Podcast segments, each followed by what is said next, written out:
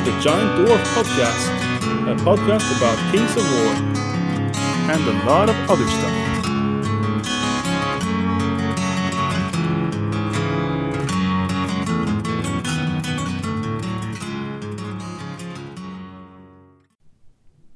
All right, welcome everybody. Uh, we are going to do something kind of fun today where we've got uh, some fellow podcasters on with us. Why don't you guys in- introduce yourself? Hello. Yeah, it's uh, me, uh, Fred, from uh, the Giant Dwarf Podcast.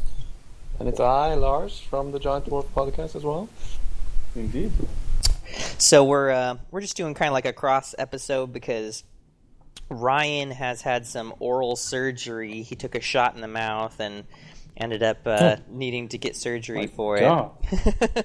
Um, so he's not been on great talking terms, and um, I, I know uh, Mark's been super busy, and I've been super busy with rules committee stuff. But Fred hit me up the other day, and it's been quite a while since we did a episode, so we're kind of doing one off the cuff here with with these guys. Because um, if you don't listen to Giant Dwarf, they're basically a lot like Idiots. phase stuff, where we just talk about random shit and make jokes and talk about hobby and stuff like that. So uh, we have some kind of fun topics to go over today, and uh, maybe actually hit some some actual deep conversation for Kings of War and see how it works differently in different parts of the country. Because if you don't know, these guys are from Norway.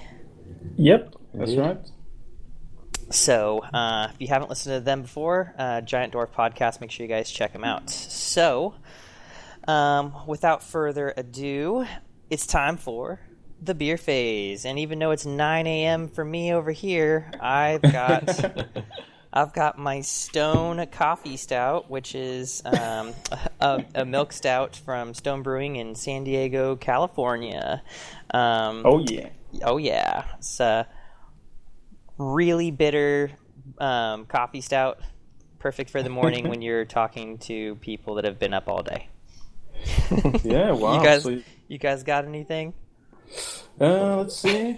I got a, a paper cup with a double espresso Oh, there you go. and also another paper cup with some water.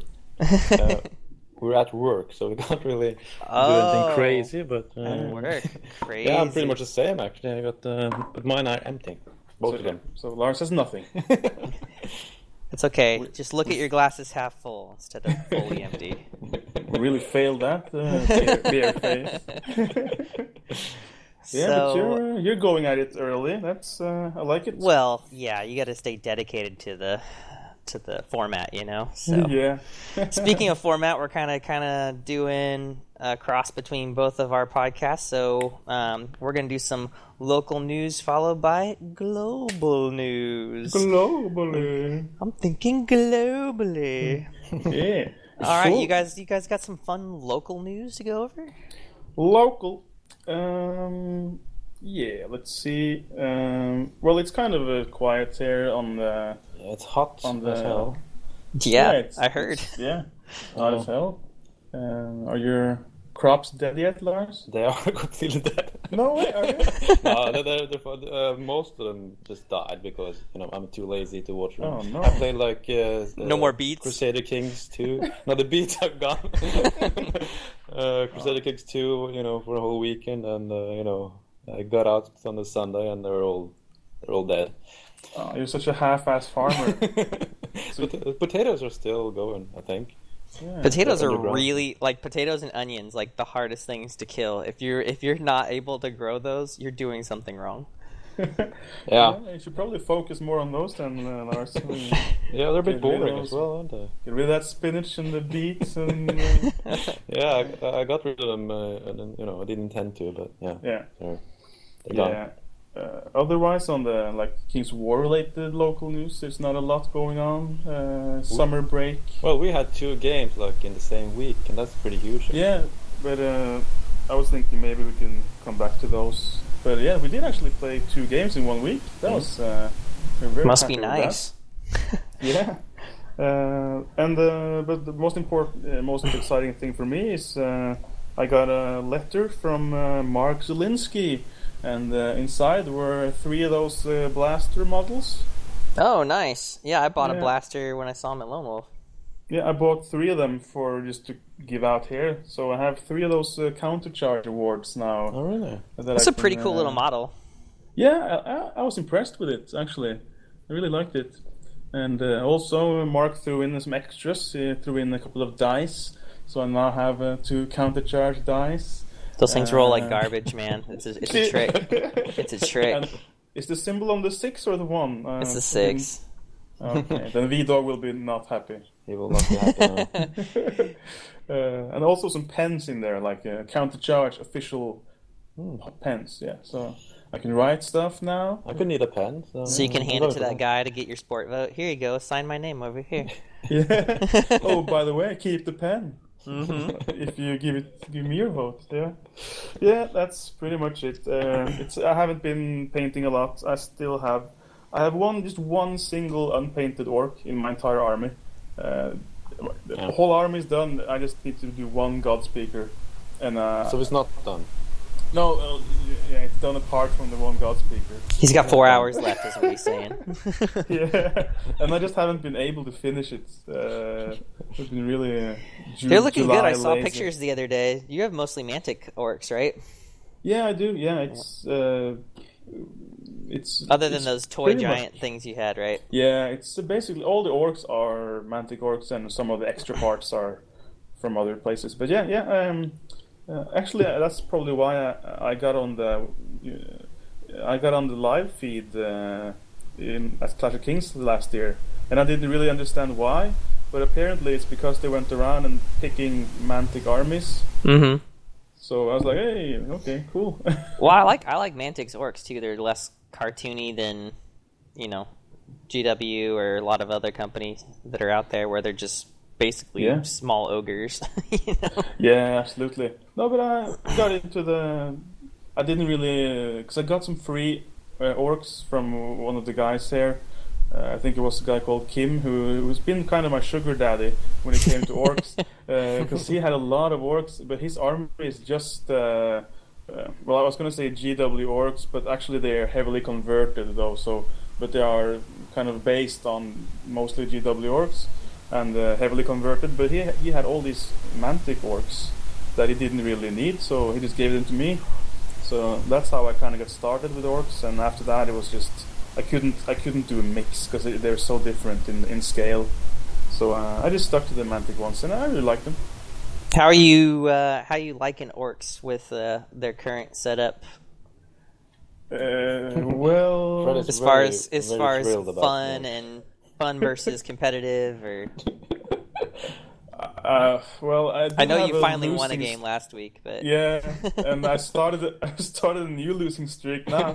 I guess me. Yeah, so I don't know. Um. I feel like, um, uh, I mean, my, my previous setup did, just did not work. I didn't have Mhm. any hordes. I just because I wanted it to be a bit, bit more fast and, and flexible, so I had mostly regiments, Mhm. um, and it just uh, this didn't really work well. Um, so I, I, now I switched to like more hordes and some god speakers with heal. oh yeah, And um, it works a little bit better, but it's a little bit more boring, I, I think, to play with. God speakers um, with drain life, man. I'm telling you, three God speakers with drain life within range. Woo! Yeah, that sounds pretty good. It is Um, nasty. Um, although I, I've just had bad luck with drain life, I think, because I usually always end up not seeing the target. Now you gotta mount them. uh, Can you mount God speakers? Oh yeah. Oh, shit, I have the wrong models then. Oh, he's got three more models to paint now. Now he's even God further from done. damn Uh, oh well, yeah. Well, thanks for that. I guess I will. yeah. Yeah, Yeah. see right over him. Yep. Can you mount it on the crusher? Yep. Uh, it's not on a crudger, Or- but on a or a um, crusher. Uh, Crusher's the uh, name. you can put him on Oh, a oh, pig. do you like, it's like piggy, piggyback on the crusher. put, put him on That'd a be nice. crusher. put him in a backpack. He's like a he's like a little Yoda. awesome.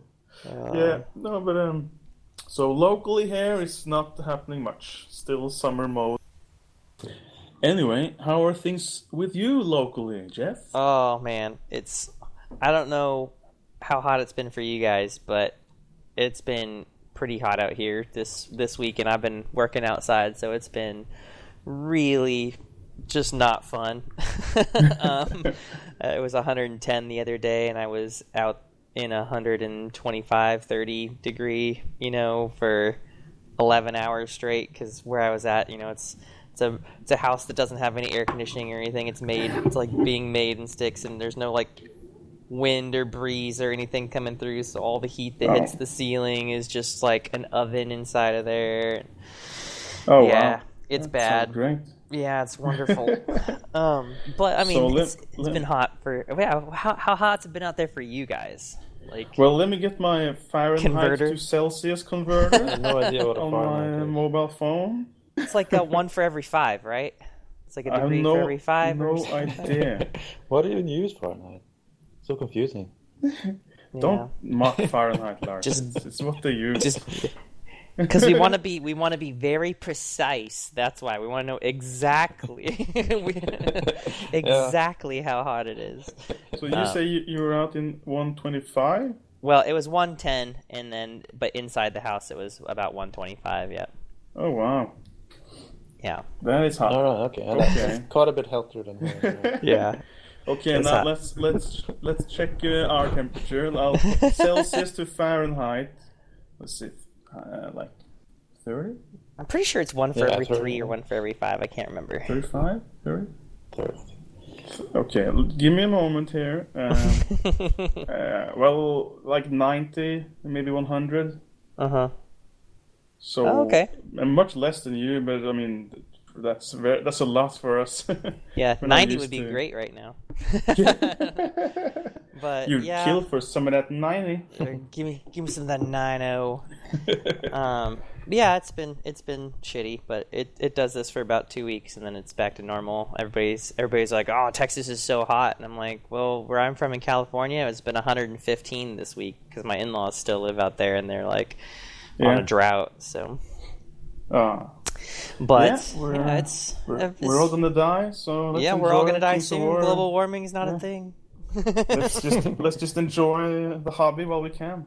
Yeah. So, um, as far as uh, games and local stuff, uh, we've been doing we've been doing some Dead Zone uh, recently. Uh, getting into Dead Zone because I've done the Kickstarter, you know, a while back.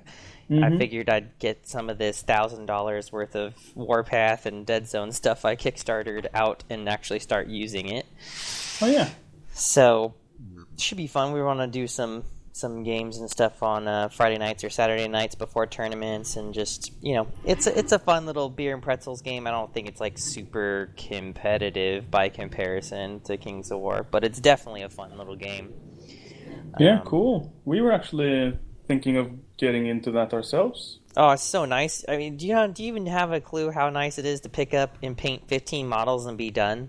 like, oh my gosh, Yeah, I can imagine. it's yeah, crazy. uh, you you probably heard because Lars t- spoke earlier that he want mm, considering some sort of sci-fi skirmish game Mhm. as a little. Uh, I don't know what you t- called it, like a diversion. yeah. Yeah, It's actually so. it's nice because I mean even my my wife is going to start playing it stuff because it's basically just a it's really a board game. It's an advanced board game, yeah, you know, because it, it's got squares and stuff, so it's like not very intimidating to you know have new players not have equipment to play the game. Right? It's just like show up. I'll throw this army at you, and you can play it. You know. yeah, exactly. Um, but how's it for terrain? Like, did you have some sci-fi terrain that you could Yeah, use? well, yeah, I backed the terrain kit and everything, so like I got I got a couple of the Kickstarter like biggest pledges that you could do, knowing Oh. full well that I was gonna like run a tournament and have you know uh, have it be like a Saturday night thing or something. Oh, So. yeah. Cool. Uh, yeah, I just got it because my local guys. It was one of those things. It's like, hey, whatever army you want to play, I got all of them. Pick one, take it home, put it together, paint it. You can have it. It's a zero entry, and then it gets other people interested, and you have people to play with. So Yeah, that's cool. Yeah, because uh, seems to be. Uh, I mean, I, I, was considering some kind of skirmish game myself, and I was mm-hmm. looking a little bit at the new 40k kill team. Mm-hmm. Uh, but then I remember that uh, Lars he really hates GW, so uh, yeah, he might stab me. Don't play it. He might stab me some night uh, while I'm not, while we're playing. So I, I maybe, while we're playing, maybe a Mantic game is uh, safer. yeah, I mean it's pretty cheap to get into. The rules are you know pretty robust as far as like you know diversity between the different armies and so has a lot mm-hmm. of character it's not like oh look another space marine another space marine another space you know what i mean so yeah, yeah, yeah. a lot of more of the same but uh, other than that um, yeah just mm. getting ready to do some play testing for clash of kings stuff with local you know local teammates and stuff and mm-hmm so, just trying to improve the game. Yeah, nice. So, uh, and you have a local gaming club, don't you? Is, is, is there any action going on there? Yeah, so I mean, um, uh, I've got well, Kevin Von Felt just moved to um, to, to, Houston, but he's one of our guys. So uh, Houston's like a four and a half hour drive for us, so it's not close at all. Oh. But uh, my other my other local guy Jordan, we're still getting in some games. Uh, I'm gonna start doing some more play testing here pretty quick, and then um, all of our other guys are in Austin, which is like uh, two two and a half hours or so away. But you know, sending them out the rules and getting some play tests going, and yeah you know, just get some good get some good perspective on everything. But uh, I'm pretty excited so, for Cock 19 stuff to shake it up. But we won't go crazy into detail about it. But it should be a good shake up. Yeah, cool. But do you do you usually travel to those guys when you play? Oh yeah, yeah, yeah. So I mean, I'll go out. I go out to Austin at least uh, three to four times a year or so, either whether mm-hmm. it's for work or just to hang out with those guys. And now that Kevin's in Houston, I fucking hate Houston. I'm sorry, it's just like God is uh, this is everything I hate about everything. Like it's it's it's hot, it's humid, it's crowded, the traffic sucks. Like everything's super spread out. Like it's just it's not my mm. jam. But you know, now that he's down there, I would I'll probably end up going down there a little bit more often to get some games in and stuff. But yeah, uh, so we travel a lot in Texas, man. A lot of, like the dedicated yeah. players in Texas, like we we do a lot of travel. Uh, so it's yeah, you know, a lot we, of driving. We, we, like our hobby, so yeah, it's good. I guess you need to be able to drive around when it's so large, like the state is mm-hmm. so huge. Yeah, I mean, like our average tournament time to get to somewhere is a four-hour drive. You know, that's pretty normal for mm-hmm. for yeah. everybody around here. So. I've actually been to Houston once, uh, and I also have it. Uh, you excited bad. to go back? no, because uh, my experience was like this. Uh, let's see, me and me and my friend uh, Johnny, we were there because we were gonna vis- visit a friend uh, who was like an Air Force pilot. So okay.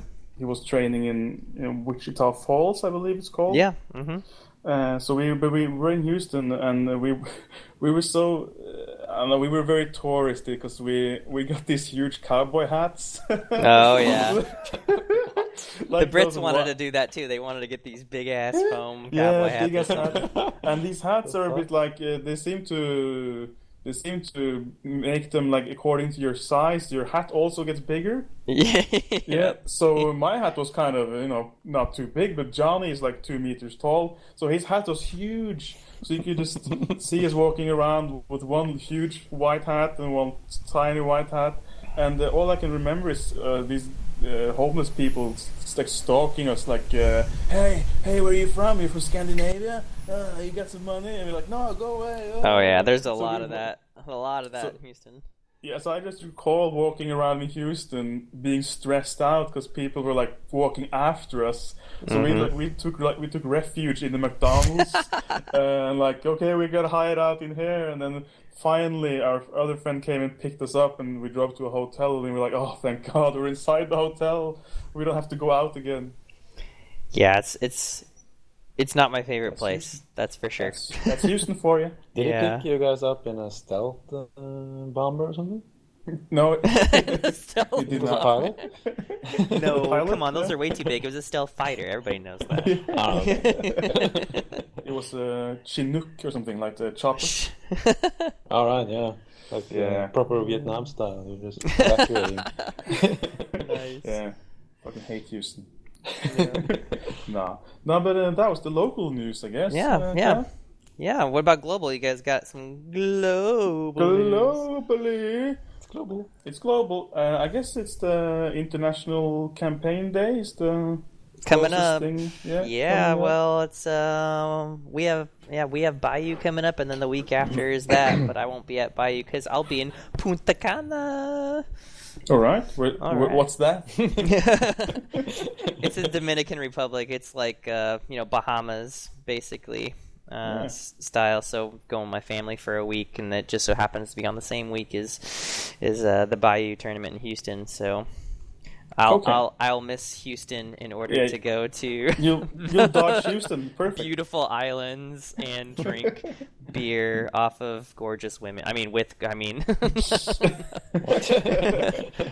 uh, yeah. So uh, taking Nice. the family out for that one, so we'll be gone for a week doing that. Sounds great. Yeah. And uh, are, do you have any planned uh, thing going on for the International Campaign Day? Or? Yeah, so um, you know, Mark pretty much, uh, Mark and Chris are running it, but Mark pretty much does a majority of the um, promotion for it and trying to Yeah. figure out everything. So Mark lives a mile from me, so we we will be uh, doing what we do normally and go over to his place and um, probably invite a couple more people, probably about eight, to ten people playing over at his Yeah. place, barbecuing, hanging out, and um, going down this weekend to see some of the guys in Abilene, which is like an hour away. Probably get those guys up here to come out for campaign day as well. But Okay, that's cool. a fun that's a fun little event because it gets everybody just you know bringing out fun stuff that they are not serious about and just playing and having fun and remembering what the hobby's about. You know. Yeah, absolutely. So Um, that's actually where we picked up. I mean, that's actually where Kevin Von Felt actually learned how to play. I mean, it is his first his first couple games were National Campaign Day. Loved it so much that he got in, and now he's whole hog in it. You know. Yeah, cool. Um, I was actually thinking about that because we, of, of course, we usually uh, invite like anyone to join our tournaments, and uh, Yeah. we usually post post it like publicly, like we have a Kings of War event. Uh, but I was a bit skeptical to post publicly about the International Campaign Day, just because of the um, extra time crunch.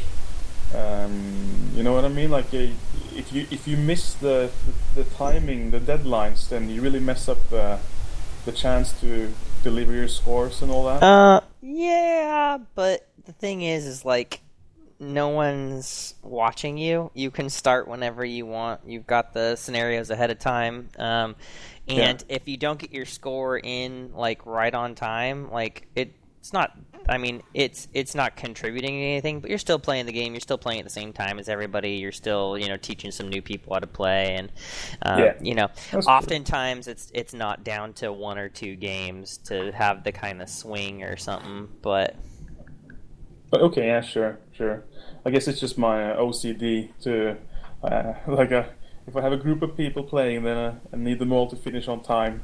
So yeah, uh, but you could also you could also just be like, hey, you know, dice down in this many minutes or whatever to give you the amount of time you need, and and in that format, people really shouldn't give a shit who won or lost. It should just be, haha, I got you, bitch. You know what I mean? That kind of Mm, stuff. So. That's true. Yeah, we do have a couple of guys who are really love the fluff aspect. Uh, uh, Yeah. I- I was there was there was a quote I should remember it. It was uh, Eirik, one of our regular players. He's really like uh, into the like thematic, you know, thematic armies and fluff Yeah. and sto- Mhm. backstory and all that. He's a And, bit of an asshole as well. no, he's not. well, he's not. Nah. Um, and uh, I re- uh, yeah, I think this was the campaign day like two years ago, and um, and uh, I just sort of read the mission like, okay, we're gonna play this and that, uh, and he was like, read the backstory. and uh, I was, oh, okay, oh, yeah, okay, I'll, I'll read the backstory. And there was this this small piece, you know, like uh, they arrive in the glade to find their camp has been ambushed and all- some stuff like that. And I read the whole thing, and Eirik was like, "Yes, nerd boner," and then we and then we started to play.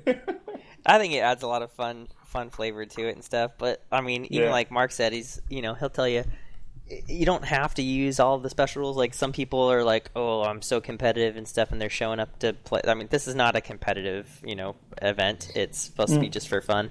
But Yeah. you use all or some or none of what it is, and you just play games and record them. You know, it's it's you don't have to play the oh you've got a thousand points and I've got four thousand points. You know what I mean? Like you don't have to do that kind of stuff. But mm. Yeah, cool. Yeah, it's gonna be fun at least, and uh, I, I like the whole uh, feeling of being like connected with the games, seeing Sure. how it goes, uh, and um, yeah, it's nice. Do- do Sometimes you- we'll just start a Skype session where we've got a couple of the locations going. So a location leader will Skype in, and you get like eight different locations all talking at the same time, and you, know, you get the leader and everybody just you know razzing each other. So nice.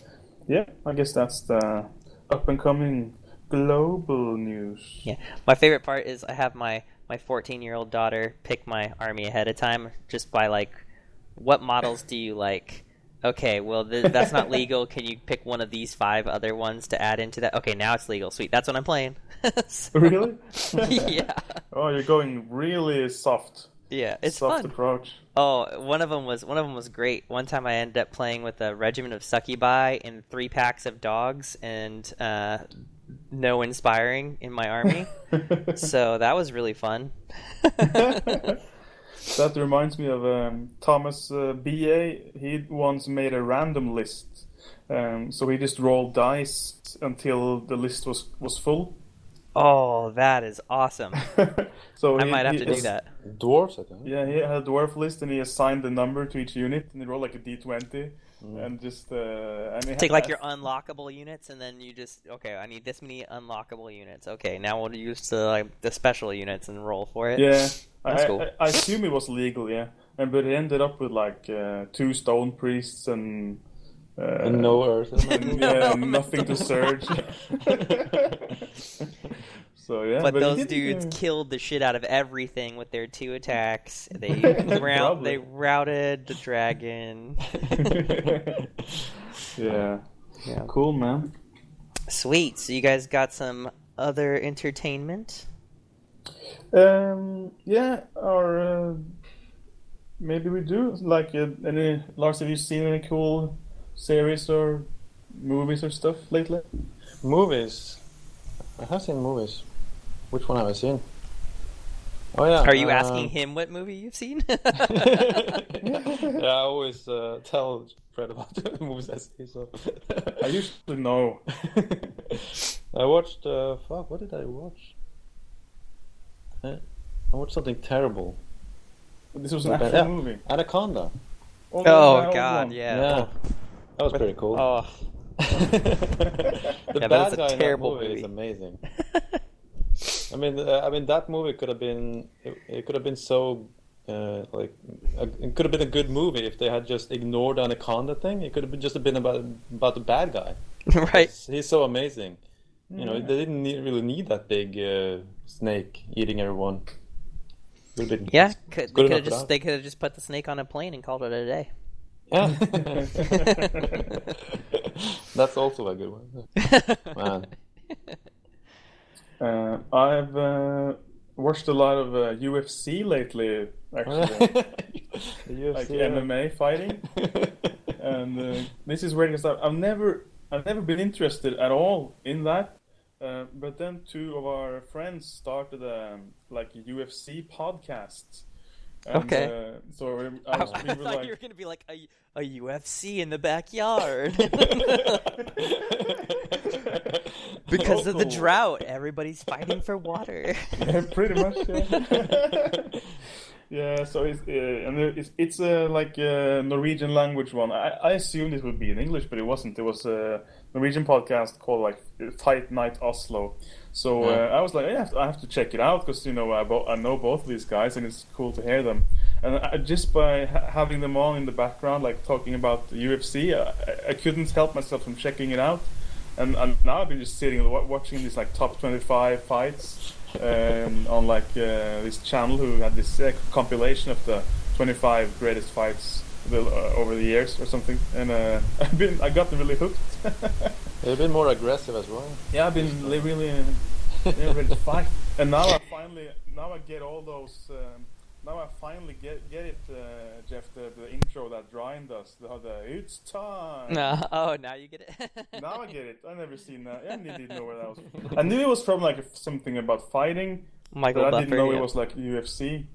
Yeah. Yeah, well, they, they would do it in they would do it in like uh, wrestling too back in the day, like WWF, you know, style Okay, stuff for main yeah. main events and stuff. It's time for the main event. Time.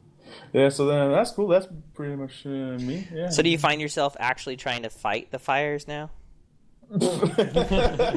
Come on, you fire. No. Come here, guy. Hell, show you. Uh, oh, and Put we your dukes the- up. I got fucking no dukes. uh, and we, uh, Lawrence, we had actually had a. Uh, we, we we promised we would never play League of Legends again.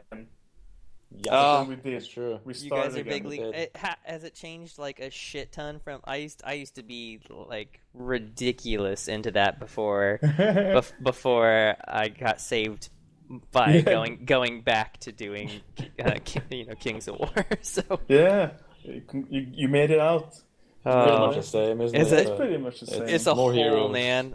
Play there's a black pit of where you can lose so much of your life.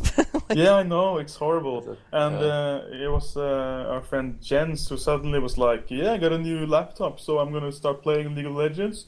And uh, oh, by the way, you guys uh, play some League of Legends, don't you? And we were like, "Yes." See, that's the Uh, thing is like you. It's a way to hang out with your friends that aren't like local to you, and then you end up playing it, and you already like playing competitive gaming and Yeah. PvP. So it's like, oh, I don't have to level up a character and do all this shit. I can just go straight to the action, and, and Yeah. it's it's it's really bad because you'll you'll start playing it in the morning, and then you'll look at the clock, and it's been eleven hours, right? Like, just, Yeah. Yeah, I know. It's such a yeah. It's like it's, it's like a time stealer. It's crazy. oh, it's terrible. bad. and uh, and I try to restrict myself. Like I'll only play if, if Lars and Jens are also on. Mhm. Make it like a social thing.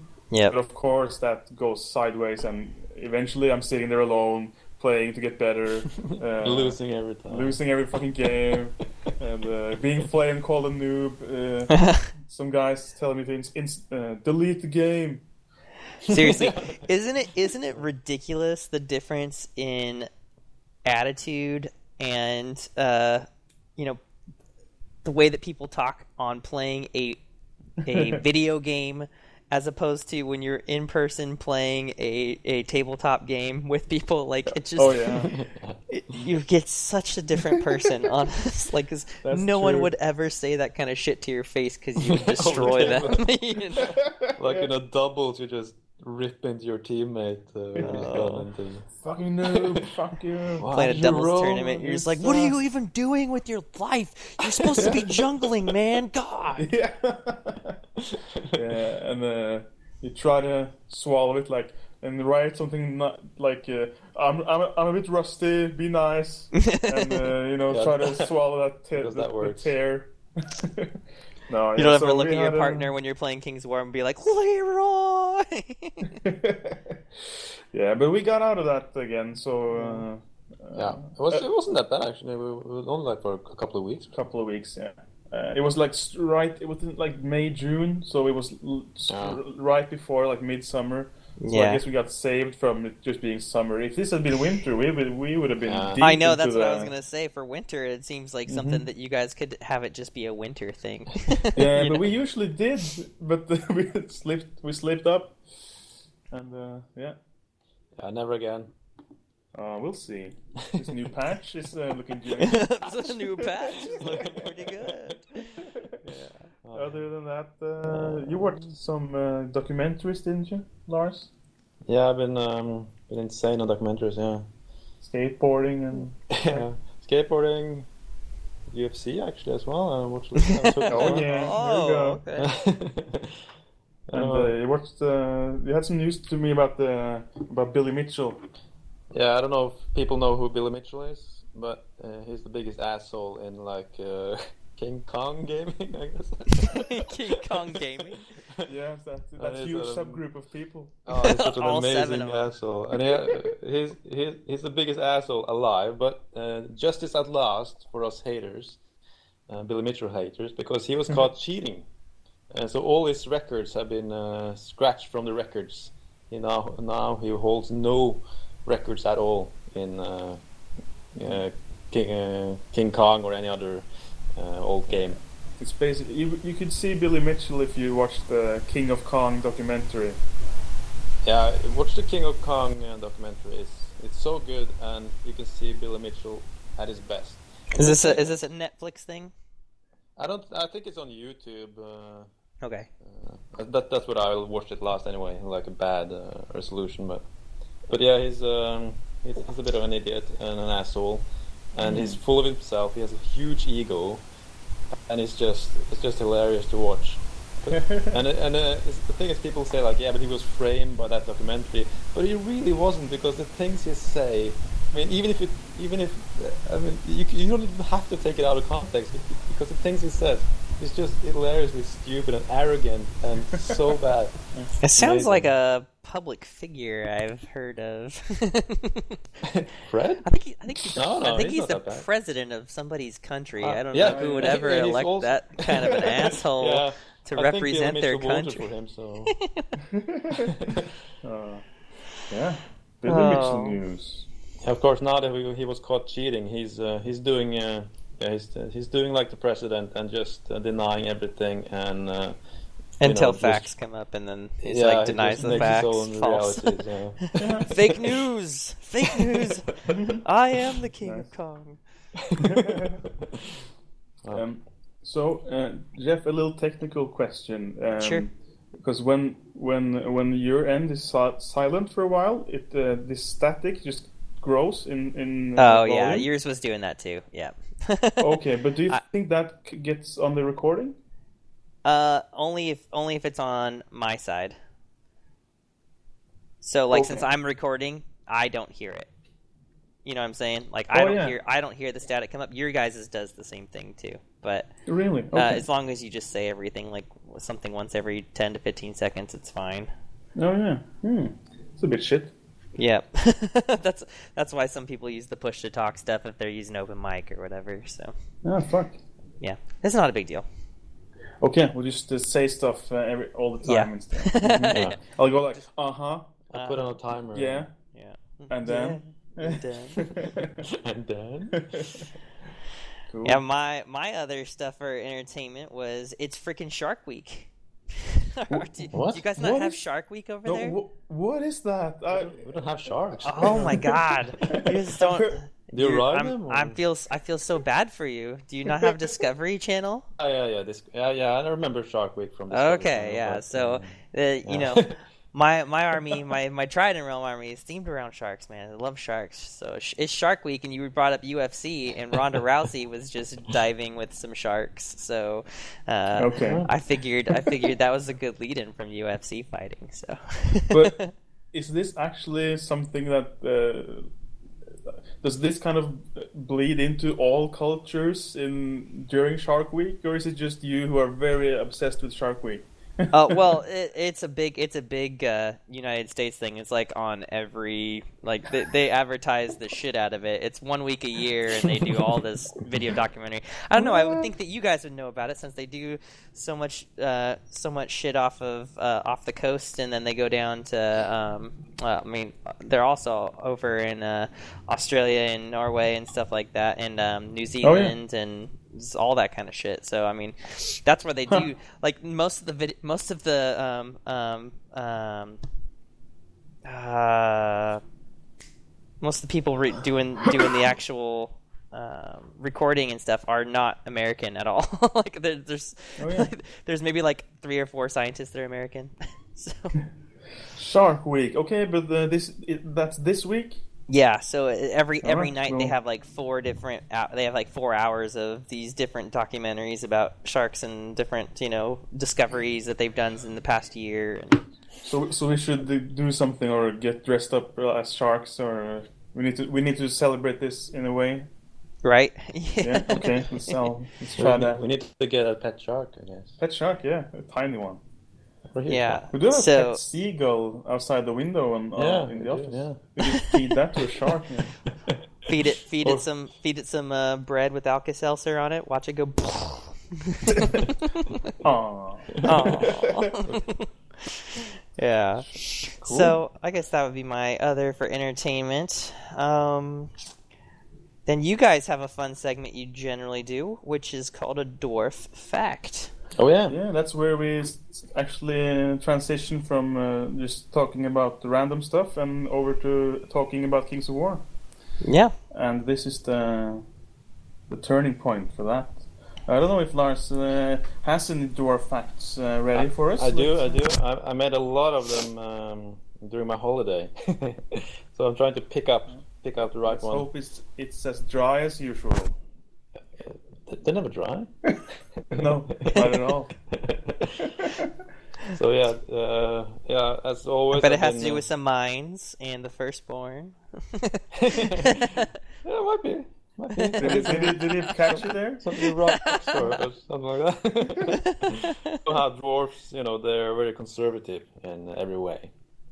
Uh, so and when something new is introduced on, you know, not on the market but, because they don't really have a market, I think. Uh, but you know, in in the world of the dwarves, when something new comes along, you know, there's always a council of the Longbeards or something similar. You know, the elder, the elder in the uh, in the clan, they go together and and, uh, and vote if this is is this kosher or or no. Mm-hmm. And um, when the coffee when coffee was introduced to the the realm of the dwarfs, you know, uh, the the guy introducing it, he knew that this would never this would never pass. You know, Too too radical. yeah, it's too radical, way too radical. It wasn't even uh, you know, you know, it's it was like exotic and all that bad stuff. Mm-hmm. Uh, so he had, yeah, foreign, and uh, too much human, uh, I guess. Uh, so he had to lie. He made a lie, and instead it was actually grind up stone. Uh, the coffee was. So he, he lied about that, and uh, then it was, of course, the, the council uh, liked that. They liked rocks and stone and stuff. So they uh, so they accepted it. So they uh, so the coffee was introduced, you know, uh, b- uh, by the approval of the council of Longbeards. And of course, it was later everyone found out that, that is, the coffee was not made of rock, you know, after all. Uh, but now they're all addicted, so, you know, even though the the whole council of Longbeards they know it's not rocks, you know, but they can't go back now because they are probably the most addicted of all of them, you know. Yeah. So yeah, Nice that's um, that's how coffee was introduced and uh, why it had to lie and why it's still accepted in the dwarf realm. Coffee is still a thing. Still a thing for dwarves, even though everyone, no one's allowed, or no one, no one says that it's not rocks, because then the, the whole illusion would be shattered. And So no more coffee. officially, they're drinking like uh, grind, grinded rocks. no, they're drinking coffee, but they No, pretend. officially. They- Oh, officially, that, yeah, that's yeah. oh oh oh. So it's it's officially they they know it's they know it's not, but yeah, but they're but they're gonna As keep on as- they're gonna keep yeah. on fake newsing it. Yeah, as, as long as no one says the, you know, fact the, about it, then uh, yeah, they're safe. Nice. I wonder how it uh, goes if some some visitor uh, comes to visit and they're like, "Would you like some uh, ground rock?" uh, and they're like, "Ah, I don't know." And then they see it's like a brown liquid and like, "Oh, that's coffee." No, no, it's not. It's the get him. yeah, I guess plenty of traders have been killed, you know. For, Trader or traitor? Microphone activated. I guess that's the same thing, Yeah. really, when it comes to. If a trader comes with coffee, then he would be a traitor, wouldn't he? Well, they have to get the coffee from somewhere, but long you just have to keep their they just have to keep their mouth shut as well. Yeah, know. I like it. It's like a collective uh, illusion, uh, Yeah, selective. Uh, what would you call that? it's proper 1984. Yeah. Uh, what do you call it? cool. Double speak now. Like uh, when a what do you call that? When like a lie becomes a fact, kind of thing. From 1984, Mm, I the novel. I can't recall it. I thought the dwarves were like very. I mean, this is a bit of a chink in the armor for their integrity, isn't it? Yeah, but you have to remember they are very conservative, you know. So this would never have passed if they knew the truth, but they were lied to, and but now they're too late because they're addicted. They're also very, you know, as, just as they can be addicted to gold. Yeah. You know, it's the same thing with uh, caffeine. It's a thing. The show's doors are uh, they're not not as um, perfect as we thought they were. No, no, no, they're not, not very perfect at all. I mean, they have plenty of weaknesses, but not in the physical uh, sense. You know, when it comes to they can they can take a bullet easily. Yeah. Uh, They just Stuff have an like addictive personality. yeah, yeah, that's the thing. A nice one. So did you write that down, Jeff? Uh, I I've got it recorded, so I can listen to it over and over. I see. Cool. Uh, basically, what I heard is they're they're addicts. Yeah, it surprised me a bit. I thought they were like well, coffee addict. stone I thought they were very yeah dedicated. stone-hearted. Um, but uh, Lars knows better than us, so I guess that- we'll just have to Yeah. take his word for it. You know, He was probably down in the in the mines or the archives to, to check this out. Well, the best part of waking up is a little stone in your cup, is what I was told. So yeah, that's what they say. yeah, Uh, cool. Sweet. And uh, with that, I guess we transition into the the actual hobby-related uh, stuff. I guess so. Yeah, I mean, I guess. Do you think people want to hear about Kings of War? I don't know, maybe. I think we could just not. call it there. Just I to mean, skip I think, it. Uh, Yeah. That's what they, well, they, they already got what they tuned in for. Come join our tournament, Conquest. Conquest takes place at the Anchor Hotel in Oslo between the 11th and 13th of January. The Friday is an optional team event which goes in the evening, and the main event is on the Saturday and Sunday. Conquest was Norway's biggest Kings of War tournament last year, and we hope to grow even bigger. We have a bar, and you can even bring your beer to your gaming table. Check out our website conquest.2d6.no. That's conquest.2d6.no. Hope to see you there. So you guys had some games recently, Uh, multiple within one week, believe it or not. with pictures to prove it. Yeah, that's true. Um, yeah, we uh, and uh, even before that, I had uh, even even made a small battle report with uh, our friend V Dog Mm. and uh, And Thomas BA. So, uh, posted that up on YouTube. Um, uh, and uh, yeah, I didn't play. I just spectated really and, and made the video. I guess someone had to hold the camera. so- Yeah, Because usually when we do it, uh, you know, we have to take turns holding the camera. it's a bit of a yeah of a like a ball ache to make a video Yeah. battle report. Yeah. So much work. and your camera work is uh, not great. So yeah, well. it's best if I just do the whole thing. No, he wants to was get all the right angles for the money shot. Yeah. Um, so yeah, that's on YouTube. You can go there and check it out. Uh, uh, but we also played a couple of games. Uh, I actually took notes because my memory is uh, notoriously bad when it comes to remembering uh, stuff. Um, My memory's bad when it, beca- when it comes to remembering stuff. It has other good. Uh, yeah, like details. Uh, like I can never recall like like what, what which scenario we played or like uh, yeah what happened during the game. I, I'm blank. Don't worry, when it comes to remembering thing, my memory is ace. Yeah. so I'll rely on you for these. Uh... I have some notes though. I think I think Fred's number one like phrase that he says during your podcast is, "Oh yeah." like oh yeah, like I didn't remember. Oh, yeah. oh yeah. Uh, oh yeah, yeah. No, I, I, I'm good with like big. Uh, I remember the big things, and uh, not so great with the details, Like the penis. like the penis. Okay, so we, we had our first game. Uh, it was last Wednesday, I think, and uh, we played then the my orcs versus Lars's goblins. Combat goblins, yeah. combat Self-nerf. goblins. Self nerfed. and uh, for those who are interested, we played the map number six. you wrote that. Map- Did you use the Yeah. generator? There's a really cool website that'll give you a map generator. Yeah, we Yeah, I found could that one, refer yeah, you first to it. time, Yeah, send me a link for that in the, in the show notes. We'll have a show notes, yeah, with uh, lots of links to that page.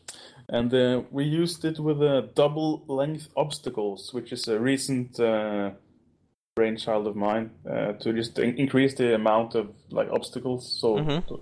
um, so we it's just to put like two pieces of obst- obstacle because there's usually is one like one length. So just double Yeah. up on that, so it becomes like I would say like eight eight to ten inches uh, when those fences. Yeah, in our club, yeah. those- Yeah, so they just cover up a bigger part of the table. Um, 'cause I think just want to obstacles are see- pivotal or, or pivotal pieces because you Yeah. really do need them, and I'm I'm a fan of like three obstacles per table or something like that, but having like maybe Mhm. smaller ones that are like five or six inches, or even like a couple that are five or six inches, and then one that's only like two or three inches, but you place it somewhere like strategic where you can force people to come through it. You know? Yeah, because that was um, that was my first thought that I wanted this this this little house rule that uh, after you generate the map, then each player gets an extra obstacle. Yeah, that's Uh, so basically that- what we do. Okay, cool. Because um, we tried that for a little bit, but it was easy just for me when I placed the map to just say ah, it's double length obstacle. So because not everyone, not not believe it or not, not everyone loves my house rules all the time. so, Weird. Um, That's true. I got less uh, resistance when I just uh, outplaced double length obstacles instead of forcing them to place an extra one, kind of. Nice. Um, and what I also did is I made these uh, little cards, like uh, the, this this Magic the Gathering card generator Oh that right, you yeah. can get. Because uh, what we're trying to do is to uh, slightly, you know, how many people are always saying that shooting is too good. Um, and it seems like wha- whatever you do to make shooting worse, it's always someone who thinks it's still too good. Um, Which is surprising to me. Like I just don't. I mean, I I, I see that Yeah. said often, but we really don't see it win anything. Like I, it'll win a Hmm. game, it'll win two games, but it doesn't win tournaments out here. Uh, but I mean, obviously, not Okay. everything is a tournament, but uh, we. Uh, it's just funny because everybody was just like, "Oh, Masters this year, this last year." It was like, "Oh, everybody's going to see so much shooting and stuff," and the people that brought the shooting lists didn't do Mhm. great. Like uh, they did, they they won they won their games and they ran in their kryptonite and got stomped. You know. Mm, yeah, that's true. Yeah, it's not that dominating uh, here either. It's just but, easy, um, right? Like it's just like sit back, throw dice at people, and it's less Yeah, I guess it's- process. It's more the sitting back part, I think that that uh, I just wanted to to address a little bit. So Mhm. so these cards that I made, um, they are like uh, let's say one of the forests gets uh, well we, we randomize and we and uh, choose a forest and then roll a dice and then it's two cards and, and one of the card is it makes the poison like uh, poisonous or like toxic fumes it's called uh, and uh, what happens is uh, um, well, you get minus one to hit if you're shooting out of the forest. Mhm. So it's it's like okay, you can be in the forest and shoot, but you'll you'll be minus one to hit if you stay there. Well, I think Where's the- you'll you'll be pleasantly surprised with some of the new stuff. coming- Okay. coming Okay. for coming for next year. Okay, cool. Um, we'll get back to that later, maybe. I don't know. but and and the other card is uh, oh, I called it like a serpent bite or something. Mm-hmm. Yeah. Yeah. Serpent Pit? Yeah, serp- Was it? uh, serpent Like burrow burrow- or something. burrow? E- anyway, it's it's like if, if a unit uh, is con- uh, touching at li- like uh, just touching the forest uh, at the end of its move phase, uh, it it suffers uh, d6 hits, like on their own defense. So you can stand in that forest with your shooters and shoot out, but for every turn you stay there, you will you will take some small hits. And most shooters are like defense three, so they will take more damage uh, on average compared to like a fighting unit. Um, so we used these cards, and uh, and it was usually me who got the the, the tail end of the of the bargain because uh, Lars doesn't have any shooting uh, Oh. a couple of lightning bolts. But I had I And had your these orcs old- just were just crazy, just drenched in, in shooting attacks, right? No, I have my new, my brand new ogre allies. Oh. Uh, so Cheater. yeah, so in my I had this, this troop, no reg, regiment is called the small, the, the three ogre shooters. Um, I was deploying them, and I was like, okay, I know the forest has like poison snakes in it, but it's still such a good uh, like advantageous position. So I, I still want to put them in there because they have a good view and they ignore the forest when they're in it and all that. So I still put them in, but I think they accumulated like six damage. Uh, You were saying it was. D three hits, and then you had to roll the wound. Uh, D6 hits, Okay, D and six. then Okay. and then you roll to wound to damage on the roll on the defense. So Something you could have maybe get- done there is like have it be um, uh, uh, if you don't move when you're in the forest, like like if you're just gonna stand there, Yeah. then you could take those hits. But if you if you issue a move command, you know, it's still minus No, one to hit. true. That know? could be a could be a tweak, yeah. So in any case, these guys over time got so damaged that I actually ran them out. I decided to charge them out because they were approaching a critical like six or seven damage.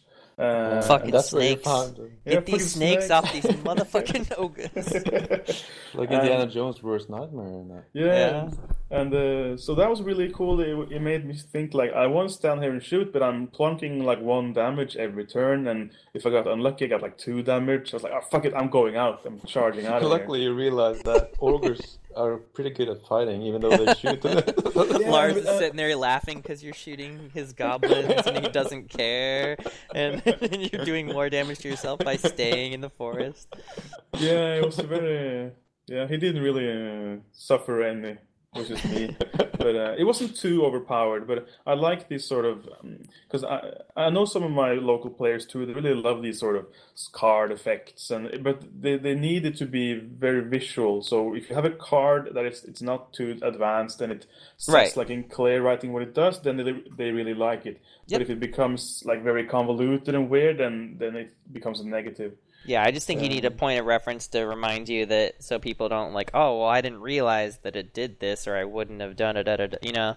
Mm-hmm. So yeah, that's that's part of having magical terrain and everything, and that's Yeah. you know part of the good and bad. I think it's fun because it adds a little bit more, you know, fluff to the table, and you know maybe some positive or negative effects for you know going mm-hmm. to a certain side of the table. Maybe it can you know change your deployment, you know. So Indeed, and also um, we made a, a couple of other cards, so it doesn't affect the terrain in itself. But uh, uh, you, you you roll. off- There are two cards that I made, and each player just rolls off to see which of those two cards they get. Uh, and one of it is called Witch's Curse, which you basically place. This is after deployment, by the way. Uh, you place it on any unit, like en- on, on the enemy unit, and that unit uh, suffers the curse or wha- whatever, and they can't they can't do anything during turn one. Okay. So they they kind of I don't know they get the shits or something, and they they can't They all can't have shoot. to, to go to the outhouse. they forgot to go to the bathroom before getting to the Yeah, field. because I had a I had a similar card like back in the days uh, in the old game, but there they had rules for like reinforcements. yeah, So rate, the- late deployment. Yeah. the card basically said choose one unit that gets sent out into like reinforcements. Right. But here I was like, yeah, I'll just have to make it not do anything. So um, uh, Lars played that card on my boomer horde in this game. Oh, what so I a was dick. like, fuck, they're standing there, wanted to go and shoot, and they just couldn't move all first turn. Uh, but it still didn't feel too bad because they didn't get injured or anything. They just kind of stood there. So starting from my turn two, then they automatically are back like full effect. And and then I started the game. It was just a small setback, sort Yeah. of. Um, and uh, That's pretty That's- common out here. We always have like our own house-made uh, um, scenarios usually in the South. So we Yeah. always you always show up to a different tournament, and every tournament's got completely different scenarios with some random stuff in it. And Hmm. we like it because honestly, we only play out of the book for when we travel to other regions or for masters, and that's pretty much it. Yeah. But it gets you to think outside the box and makes you a better player because you're constantly having to adapt to these new scenarios, and Mm-hmm. you know you have to bring an army that will a- be able to survive and do well within those scenarios. So no matter what you bring, even if it's a really crazy kill army, it may not mean shit, you know. Yeah, exactly. So the the ability to punish them if they have like one super unit or something, you can just sort of say, ah, well, yeah, you brought the super unit, but uh, it's gonna basically not do anything. You, you can't move or anything, so it gets a little bit hampered. Mm-hmm. Uh, and the other card, which is the last of those two, is called Broken Artifact, which is uh, kind of what it says. Uh, you temporarily this like break an artifact, an enemy enemy artifact. Nice. Um, so I used Which didn't mine... do shit because Lars didn't take any artifacts. well, he, here's the thing, because uh, he did use the inspiring artifact. Yeah, that's true. I have. Uh, So what happened was I, I used my card on, on his inspiring dude. Uh, was uh, Wiz with um, Yeah. what's it called? Inspiring talisman. so whiz with the inspiring talisman. So I broke that, and the rules is like it's broken for the first turn, but starting from turn two, you can roll a dice, and on the four plus, it comes back. Uh, but what happened is I uh, I uh, I really focused my shooting on a troll regiment nearest that, to that inspiring wizard. ah, and nice. um, and uh, Lars had had a little bad luck in getting it back like back activated. I think you failed at least once, so yeah. it didn't come back until like turn Third. three or something.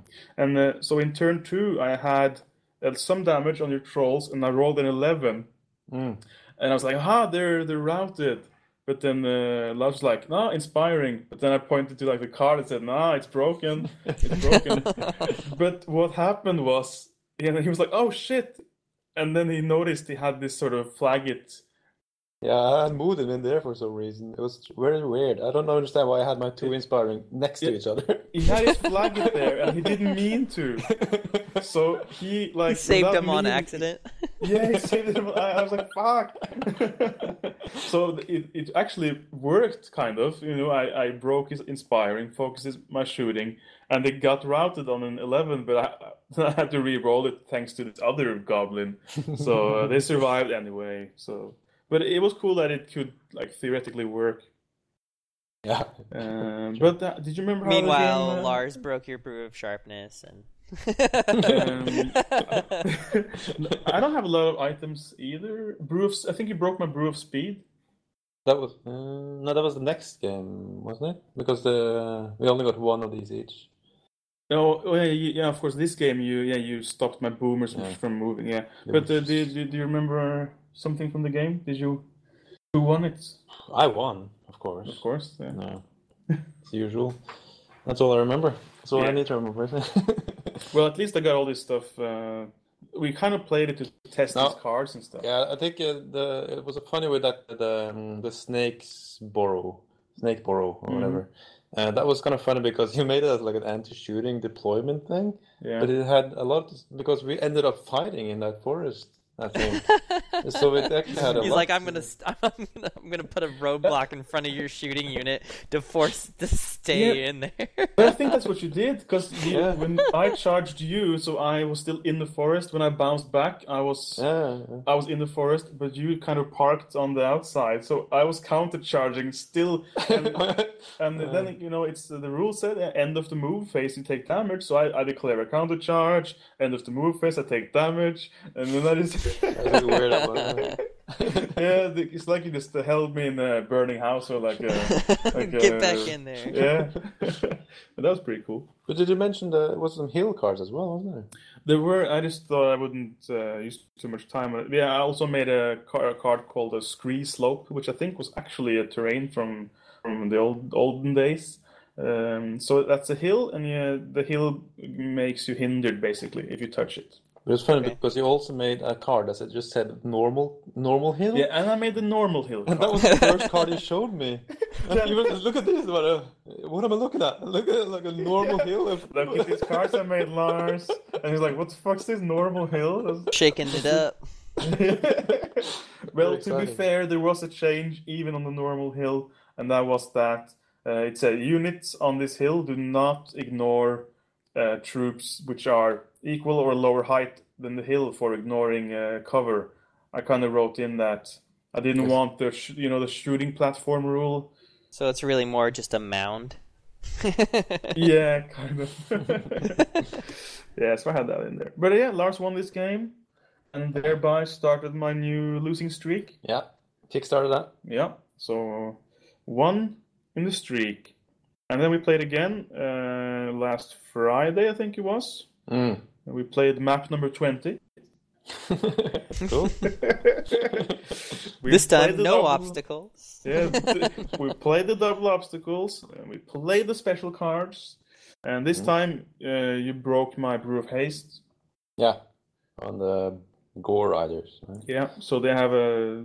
It really, it's it wasn't that important, of course, because you have speed ten on your silly Yeah. cavalry, but Had to break something. it breaking the speed, the brew of haste can also be kind of critical in those first couple of rounds when you're trying to get like, you know, let's say if you face equal speed cavalry and your brew of haste was the was the thing giving you the edge, like a nine versus eight or something, Mm. and you break that, it's like, oh shit, I need to get it back on so I can like outpace the enemy unit. Uh, but it didn't really matter much, and I broke your inspiring talisman again, I think. Yeah, Yeah. but she didn't do anything. And once again, the cl- the forest closest to me became this damage dealing forest. uh, so yeah, yeah, I think we had an epic moment in that game as well. Turn one. Oh, my turn fuck, one. Yeah, can we? Yeah, let's just do largest epic moment right now. but, but I'm not sure if I want to tell it because it actually it, it kind of kind of shatters the illusion that I have combat goblins because I actually had a little bit of shooting in my combat. uh, I goblins. have a Oh. minuscule, the tiniest, the tiniest amount of shoot. The warbow of Kaba destroyed a unit. I did. oh, I don't have that one actually. I did see Andy Ransom. He shamed you a bit. Yeah, I was Because shamed he on, uh, said like I have combat goblins, and you were like, yeah, combat goblins for life. And he said, no, no, this is zero shooting. And you're like, oh, I have like two whiz and the and the sniff There's a unit. troop of sniffs, and that's it. but uh, yeah, just tell it. It's uh, Yeah, I we all know you prefer combat goblins. Yeah, so, so but I have a little bit of shooting, uh, which is uh, mostly for fun. Um, and this troop of, s- of sniffs, they're just uh, they're just running up there and just you know I was thinking just I'm just gonna I could, I should shoot at something because they never do anything. They never they never manage to hit you know anything. So just I just roll the dice. I always do. And uh, But you did say like for fun, I'm gonna one shot your boomer horde. yeah, so, so I target the boomer horde with the troop of snips. We Like, both laughed like, yeah, yeah, like that's gonna yeah, happen. like seven attacks hitting on fives. Yeah, So I roll, and uh, I think I like I hit on all of them, or uh, or like maybe pretty much, yeah. almost all of them. And then I wound on like I take like five wounds or something. Yeah. So like seven out of se- I think it was like hundred percent hit, yeah, and then you did like a seventy percent damage. yeah. And then I rolled, um, Lightning bolt. uh, yeah, and I also had a lightning bolt, and th- that one did well as well. Did a couple of wounds, yeah. yeah. Just and then we were looking at like, oh my god, you just need like uh, um, It wasn't that amazing, was it? I I only took away like five wounds, I think total. It can't have been more than that. I think I think I you high made my- seven damage Yeah, with Oh, between yeah. those, and I was like, oh shit. Well, they they don't have inspired because they're you know they're they're allies. Allies, yeah. Mm. So well, if you roll a you know a ten, then they're gone. I think it was a ten. I can't recall, but I think it's a ten or something like that. And Yeah. of course, it gets it. yeah, of course, yeah. So and I just was like, shit. remove that horde of boomers per turn one. Turn one, and, And- I hadn't had my turn yet. Yeah, it was um, pretty amazing. Pretty epic. And uh, the fact that you said like I'm gonna one shot this horde, and we laughed about it, like, oh, sniffs are so bad. They're so bad. And then all of a sudden, lo- Oh, Fred's like, yeah. Fred's like, no more allied boomers, not worth it. Yeah. I got really, I really got. It's like to I need some allied like- sniffs. Yeah, I need some allied inspiring. That's what I need. Uh, Yeah, that's a good one. Yeah, I think that's the coolest thing that happened in our game. So Nice. we can round off at that, I guess. yeah, Nice. mostly played to show off those cards, really. And Yeah, to play test a bit and uh, Yeah, adds some And- adds some fun extra, you know, depth to it and stuff. And yeah, and now we can pretend like we always play like at least one game a week, and often two. yeah, all the time. Yeah.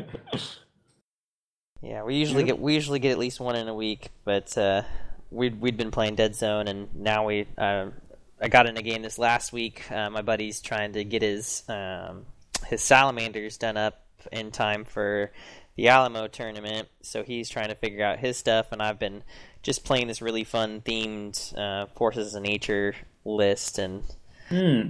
uh, little little bit out of the little little more out of the box stuff, and uh, it's it's funny how how much when you're trying to learn a new army, how you can get in your own head and totally trip your, yourself up. Because he's he's he's playing salamanders, but he's he had this he has this whole idea when he came to the table of how he was going to deploy, and it didn't matter what I was going to do, and and didn't matter what the table was going to look like, and so he just put all of his stuff on one side and put one unit all the way on the other to be like, "Ooh, look at me," you know. So Mhm. it, the problem was he he should have flipped everything to the exact opposite sides because he put all this stuff in this where all this impassable was, and he couldn't.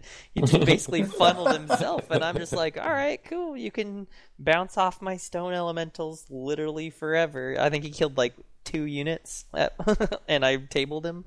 It, it oh was yeah. it was So just one of those where he just- yeah. had a, had a, had the plan going into it, and then you know he just got punched in the face, and then the plan fell to pieces. you know, he just he he had the plan, but he didn't even bother looking at the board because he just had the plan already. You know. Yeah, it's uh, uh, yeah, I know the feeling. He had the best plan. Yeah.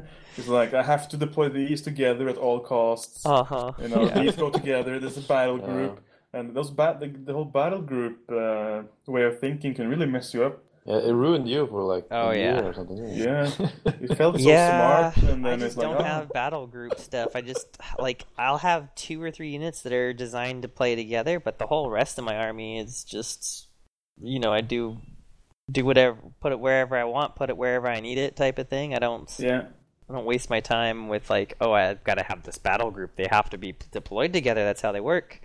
hmm. Yeah. I think we we we started just doing battle groups because it it's felt like a smart way to, to do things. hmm and then we also gradually got out of it, sort of. But it was a cool thing to do when, Yeah. when we I think it's a crutch when you're like a newer player, right? You feel like Yeah. safe when you're you're like, oh, I know how this is going to work together, and it's like it feels it feels like familiar. It feels safe. You know what they can and can't do, but it Mhm. also it also puts you in a pigeonhole of like I have to play these right here, and if one goes Yeah. down, then the other one is useless, and you don't have backup strategies. So exactly. Yeah. you know, so Cool. but yeah, That was games. yeah. Games So- and hobby. Yeah, games. Hobby. You guys been you guys been doing any hobby other Uh, other than you've almost finishing your orcs? No, yeah, I have no more than than that. Gotcha. Yeah, I actually did some because um, yeah, I got uh, Fred bought me some uh, milliput, or I, I paid for it. Uh, yeah, Fred bought uh, it, but I paid for it. I got reimbursed. Yeah. Uh, so I started to work on my command group, Goblin command group, with like a flaggit Oh and a- boy, here we go. a little bodyguard. that's my that's my because I'm uh, you know I'm all I'm all in now for like, having command groups in third edition. So Yeah, I make a note of this. Uh, I thought it was pretty cool. I thought I listened to the episode. I thought it was a pretty cool little idea. yeah. Just making one now. So I'm All making in. one. Yeah, just you know to showcase it. You got to give him a nudge if he's, he's, if he's wasting his time or not. Yeah, we have stuff that's like that uh, out here. Like we'll usually have like um, like uh, certain tournaments will have, you know, I think you heard the um, manager and stuff for TNT, and then you've got uh, you know these like Alamo will have some kind of giant or whatever, which is just you know whatever you want to put on a 50 millimeter base, call it what you want, and then Oh, they yeah, have sure. you know a, a, a thematic you know 50 millimeter you know battle group thing or Mhm. Bayou has that. So I think that there's a lot of there's a lot of use for those kinds of things either which way. So and e- they they yeah. even look really cool. Like if you wanted to use it as um, an allied like war machine or something. So like let's say you know you wanted to use it as like a goblin um, you know rock thrower or something like that, or you you could use it as you know the- thematically you could have it like oh they're calling down you know flying goblins that blow up you know and Yeah. uses as use as a rock thrower or something That's true. So, uh, what's the, what's the look of this uh, model you're going for? Is it like a standard bearer on a, on a Yeah, mount it's, on a small um, rock or something? Or It's the Mantic standard bearer from the from the set, the Mantic set with a biggit and a whiz and a, Oh. a flaggit in it, like in a blister pack. Cool. Uh, and I changed a little bit on his face, and I, yeah, I used a bit of the milliput, obviously, to fix fix it, I guess.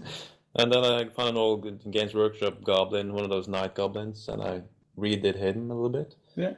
And uh, he- uh, and the flag is standing on top of a big big rock.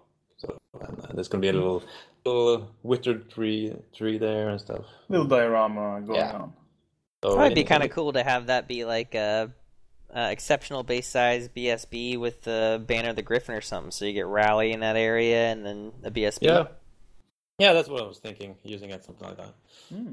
You know, in, anyway, but uh, you know, it's uh, it's also just good to get the old millipede out and you know do something I haven't done in a while. Yeah. Mhm. Make sure it doesn't dry up. Oh, you know That what would be really Millipede, cool? You could do it. You could do a king. You could do like a goblin king on foot with the with the so he'd be inspiring, and then you could give him the banner or of the griffin, and then give him a bow so he could shoot people. yeah. Oh, he, he has a bow already, doesn't he? The king, Goblin King, I think comes with a bow, doesn't he? Yeah, the the at least the biggit uh, has a bow. Yeah. I Not sure think the king. does. I think the king comes with it, and I then you could so, yeah. then you could be a non-combat goblin army because you've got a bow. yeah, and I can shoot Fred and even more. Nice. Cool. So, how did you like that? Because you usually used only the brown milliput before, but now Yeah. um, I bought the yellow or the is it called standard gray? I think Yeah, it's called, standard. Yeah, standard gray. and the white one. yeah, and the yeah, super fine or Yeah. whatever that's called. You want to share your experiences on those? Uh, Yeah, I mean uh, because usually the the standard one is very is kind of sticky because the terracotta one is not sticky at all. So it's a bit difficult to get on flat. If something is flat, it's, you could slide off. yeah, true. Mhm. Uh, so this is a bit sticky. So what I used to do, I, I mixed a bit of, of green stuff with the brown one, and then it became sticky. Uh, you know, that's how, that's how I got around it earlier. Yeah. But now I can just use the standard one, I guess. oh yeah. Uh, which uh, and uh, it, it's not as because when you as soon as you get a lot of water on the uh, on the brown one, it, it gets really wet and slippery. Yeah. But uh, yeah, the yellow one doesn't doesn't do that. So it's a little bit different, uh, and I liked it. Uh, and the super fine one, I, I haven't used it that much, and I wasn't super impressed. But I think I'm just using the wrong tools. I think I just have to. Hmm. I think I just have to figure out how to use it properly. Yeah. I've never tried the white one, so I have, I have no Yeah, clue. it's very very dry, sort of, uh, which is a good thing when you're gonna do details. Hmm. Uh, but yeah, I, I think I just have to get some new tools and just experiment with it. Hmm. I do recall when we were working with the brown milliput that you could, uh, I could like be almost done with something, and then it would Mm. kind of slip, slip Yeah, off, Yeah, and like ruin everything. That would be the worst. it's really, it can be really annoying. yeah. so I guess it's a good uh, like medium than the standard yellow or standard gray. Yeah, I liked it. I liked the consistent consistency of it. So Hmm. It's pretty good so Cool. far. Cool stuff. I guess that uh, rounds up the games and hobby segment, Jeff. Sure. Unless Jeff has something. Uh, uh, No. I No. think I think I'm good. I've been I've been so busy with rules committee stuff. I haven't had a lot of time for hobby That's at sort of a all. hobby, at it? all. so, no, it's not a hobby. It's a job. yeah. So, um, yeah. So, forums have been ablaze as of lately uh, with some uh, um, scenarios and questions and stuff like that for gameplay. Lots of rules questions about. Um, uh, nimble charges and corkscrews and stuff like that. So, kind of wanted to get into talking about that a little bit because there seems to be two uh, ways of thought about it, and we keep on getting questions over and over and over and over about. You know, Mhm. hey, can I? Is this charge legal? Is this charge legal? I'm nimble. Can I go around this? How does this work? Why is this legal? You know, Yeah. and for majority of them, it it's pretty straightforward that m- majority of them were legal and why it's legal, and and to shut down stuff like nimble charges is pretty difficult to do, but it's with the intention. It like it's intentional. Like nimble's supposed to represent that you're, you know, very quick and think think on your feet, and you know you're you're a cut above, you know, your standard, you know, everyday units that are just kind of slogging forward. So hmm Um, two things came up recently uh, where you know, a nimble corkscrews and b just corkscrews in general, and you know people just feeling like corkscrews are they're everybody's in two camps. It seems like it's. I think corkscrews are bullshit, and they should never be allowed under any circumstance. Uh, any you know, they're, they're they should not be part of the game. And then there's people are just like, well, it's the next level of the game. It's being able to foresee the corkscrew two turns in advance and setting it up so that I can bait you into charging me so that I can get this corkscrew. Um, and and you know that it's uh, tactical depth to it. Um, so just kind of was, you know, in your guys' play experience and trying to get the feel from your area. I know how it is over here, but wanted to get your guys' thoughts on just just just corkscrews in general, and then we can get to the nimble portion of it. Okay. Have any immediate thoughts? Yeah, well, uh, the only thing is the corkscrew can feel wrong, but I'm not sure if it's is wrong. I'm, not, I'm not sure about it. Uh, it's one of those things where I don't really experience it that much against me, and I'm not really looking for them either because you know I'm a terrible player. So I don't know if, sure if I'm the best one to really comment on it, but but aren't I'm sure you're a bit like me that even if I see a corkscrew, um, I usually don't try to take it. Yeah, because it often comes with this little argument like, "What really? Can you do that?" Yeah, because you know I can technically yeah. pull it off here because of this and that. Because it is a bit gamey, so, yeah, so, you will you will get that discussion. But also, I, you know, when I play, which is pretty stupid, but I, I usually role play, you know, in my in like my head. So I was sort of like thinking like, okay, but that would they wouldn't do that, you know, mm-hmm. and stuff like that. Like, but, what do you mean when you say? Do you mean like you dress up in an outfit and like? no, you know, I think like, what would what would a giant do? What would a giant dwarf do here? Would he just countercharge or would he run around his unit? Mm-hmm. Uh, yeah, but... um, yeah. So as you can tell, it's not that uh, often that it kind of comes up. Uh, but when it does come up, it's usually uh, very important. It can it can really easily swing a game uh, when it's like it, it feels like if two equal equal armies are, are fighting, it's often the army which gets a corkscrew who kind of wins it. Because uh, that uh, it, it, feels like a free flank charge. Because I, I just in my head it's always a flank charge when we're, if we're talking corkscrew. Mm-hmm. Then that's what I'm. Yeah, majority imagining. of the time that's what yeah. I think you're going to run into. Um, and I, I do recall if I've played with new players and uh, and uh, it, it it's kind of been like a pulled a nasty surprise on them if I if I did a corkscrew.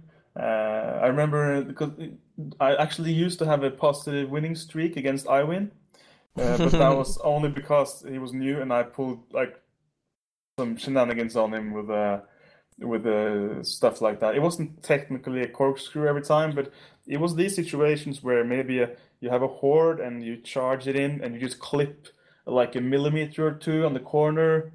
And it's like it looks really weird, and it's like right. Like, do all of those get to strike? Yeah, I know it looks weird, but it's in the rules. So you know those kind of situations. Mm-hmm. Uh, corkscrew is a bit like that, is that when when you just turn away from something you're fighting and then into some someone else? If yeah, could, I guess it could feel a little bit weird because it, it it's really hard to get rid of it because it's it's so. Uh, and I know probably many TOs have tried, and maybe the RC have tried to. What can we do if we do want to get rid of it? How? Because it, it's so deep in the core rules of the game. Mm with the with the way the bounce back works and the way you move, and uh, so it's almost impossible to get it out um, without impacting so many other rules. Um, I guess the thing that gets me is that it feels like like a time machine, or like they have this portion of speed or something, because they they they're able to pivot, charge someone else while they're kind of fighting this other unit, like mm-hmm. thematically, but still they're able to like ignore those guys. It, it feels like time freezes, you know, like uh, like uh, like a wizard came in and said like, uh, or like Harry Potter, like, stop time, uh, stop timeo. Right. And it's like, okay, time has stopped. Great. We're gonna turn around and we're gonna go into these guys' flanks. We're gonna kill them, and then we're gonna reform or like change facing, and then we're back to where we were, and it's all good. And all that happens kind of before the enemy unit gets a chance to to, to, to stab, and, and they were they were kind of exchanging blows just a second before. Um, True. So maybe what I think is pretty. Uh, if there was some way to deny them the chance to change facing afterwards, that would Yeah. make it feel better. Yeah, But that's kind of what I was gonna lean towards there. I was gonna Yeah. I was gonna bring it around to that. So, um, But I don't know how to get that in there without. I mean, you, you know, because Yeah. how can you put in? How can you write a rule that says like if you do a corkscrew, then you're not allowed to change facing? You know, it's it- Right. It's, What are we gonna do with this Harry Potter coming in and? Uh, yeah, yeah. ruining the game. Yeah. yeah. So I mean, I've uh, been playtesting a couple ideas and stuff like that, but um, I, me me personally, I the corkscrew stuff for me kind of um represents. I guess it's just a different frame of mind because like whereas you see it as like okay, I've just been fighting these guys, and now I'm gonna just not go, not fight them, and go over here and fight. Like in, a, mm-hmm. I'm just thinking in a battle, like if you have your wits about you and you see a more obvious target that's getting ready to come past you and go get your buddies, and you have the capability to just go over and smack smack them because you see what's gonna if they penetrate your line that you're you Yeah. know you know so I, I could see it being like that my other my other thought process is like if you do it if you do it uh, one way you could be like okay well nimble units they can still go around stuff because it's supposed to be like oh i don't really care what you have to do about me. I'm nimble and i'm running around places and being fleet of foot then you know only nimble units would be able to do it. Um, the other option i think is you know um, it's it's probably not going to come in the nearby future, but you know, um, thought process on having a new rule and, and there's okay. So I have two parts of this. So, uh, thought process on having a new rule that would be sort of like a taunt, or right, or or a uh, enfeeble or something, something to lock people in place that certain units would get new access to. So, if you got punched in the face by this unit, your only thing you can do next turn as is counter charge or move away. You know what I mean? So it's kind of like a taunt or something like that. If It's it- kind of got you, it's kind of like you got wavered but had fury. Right, exactly. So, um, and then you know, introduce that as another layer. So you still, so both camps could be happy. You could, you could still be strategy wise. You know, you could push up your other unit knowing it wasn't going to get corkscrewed, provided that you did a, a point of damage to this unit, and you know they got. You know that kind of stuff. Um, there's a Mhm. there's some ways to get ar- around doing it, but I think as far as the nimble goes, like nimble's supposed to represent something being smarter than or more fleet of foot than everything else around it. So I think I think when people get shocked by nimble charges, I don't know why it's so shocking because you're paying a shit ton of points to have the nimble portion of it. I get why you know the flyer thing was annoying for people Yeah. um, that that can't see it coming ahead of time. Um, but you know we gave it enough ways to be deleted because now you can you, you know you can knock fly off of stuff. Um, yeah, exactly. so, but you can't knock off nimble. But nimble still, you're paying those units you're you're getting nimble on, or you're paying a really premium price to have that sneakiness. And most most nimble units are don't have a lot of offensive attacks, right? Like, I mean, how many nimble units Yeah. have more than ten attacks? You know, so Hmm, yeah, sure. Because I see the, I mean, the, the nimble part of it. Uh, I'm, I'm sure its primary use is to like get it into a Flanks. favorable position, like Yeah, right, yeah, yeah. like in the move phase. yeah. Uh, so uh, I guess the part that it works so well in like while they're fighting, I get, I can see why people feel like that's maybe that's not the primary uh, like idea behind it. Uh, Yeah, I think it's supposed to be like to weave through units. You know what I mean? Like for Yeah, me, so- it's like I'm supposed to be Yeah. able to weave. But Yeah, maybe. Uh, I I don't know. Uh, like that's I guess that's the kind of the crux of the question. Like, Right. is it is it supposed to be just before going into melee, or is it supposed to be like during melee? right, I, I wouldn't mind if it if let's say for third edition Nimble just got cheaper and also got stripped when disordered. W- I wouldn't mind that. Uh, yeah, I think that would be it- the way you'd have to go about it if you were gonna do that. Yeah, Yeah, because then you would have you you you need to you would need to maximize your movements like with the nimble units and really take advantage to to get a favorable position. But if you first go in in in a fight, then you're kind of the same as everyone else. Uh, I think I would prefer that really. Uh, I think, uh, or maybe have like a maybe that be the base of nimble, but then maybe, someone could have like a super nimble, you know, like a, yeah, some monsters or something, and they could have this rule that yeah they're so big and strong that they don't care, they can just run out again, different uh, levels. Yeah, different yeah. levels of it. Yeah, and that could be a more expensive version of, of nimble. Yeah. All are Um, all of them are I think are good possibilities and stuff, or even just like like I Hmm. said, that ability to kind of taunt a unit and you can only countercharge or run away from it, and then you still get that same, you know, Yeah. like intimidate or something like that. You know, where you've got. Oh, I've got to kill these guys because they just punched me in the face, and you know, Yeah, because I feel like nimble, the coolest times we see nimble is is with like um, like halfling archers, for instance. Mhm. They can like move around and they don't get penalties for shooting because they have like uh, 'cause that, that also nimble makes you not get the minus one to move, right?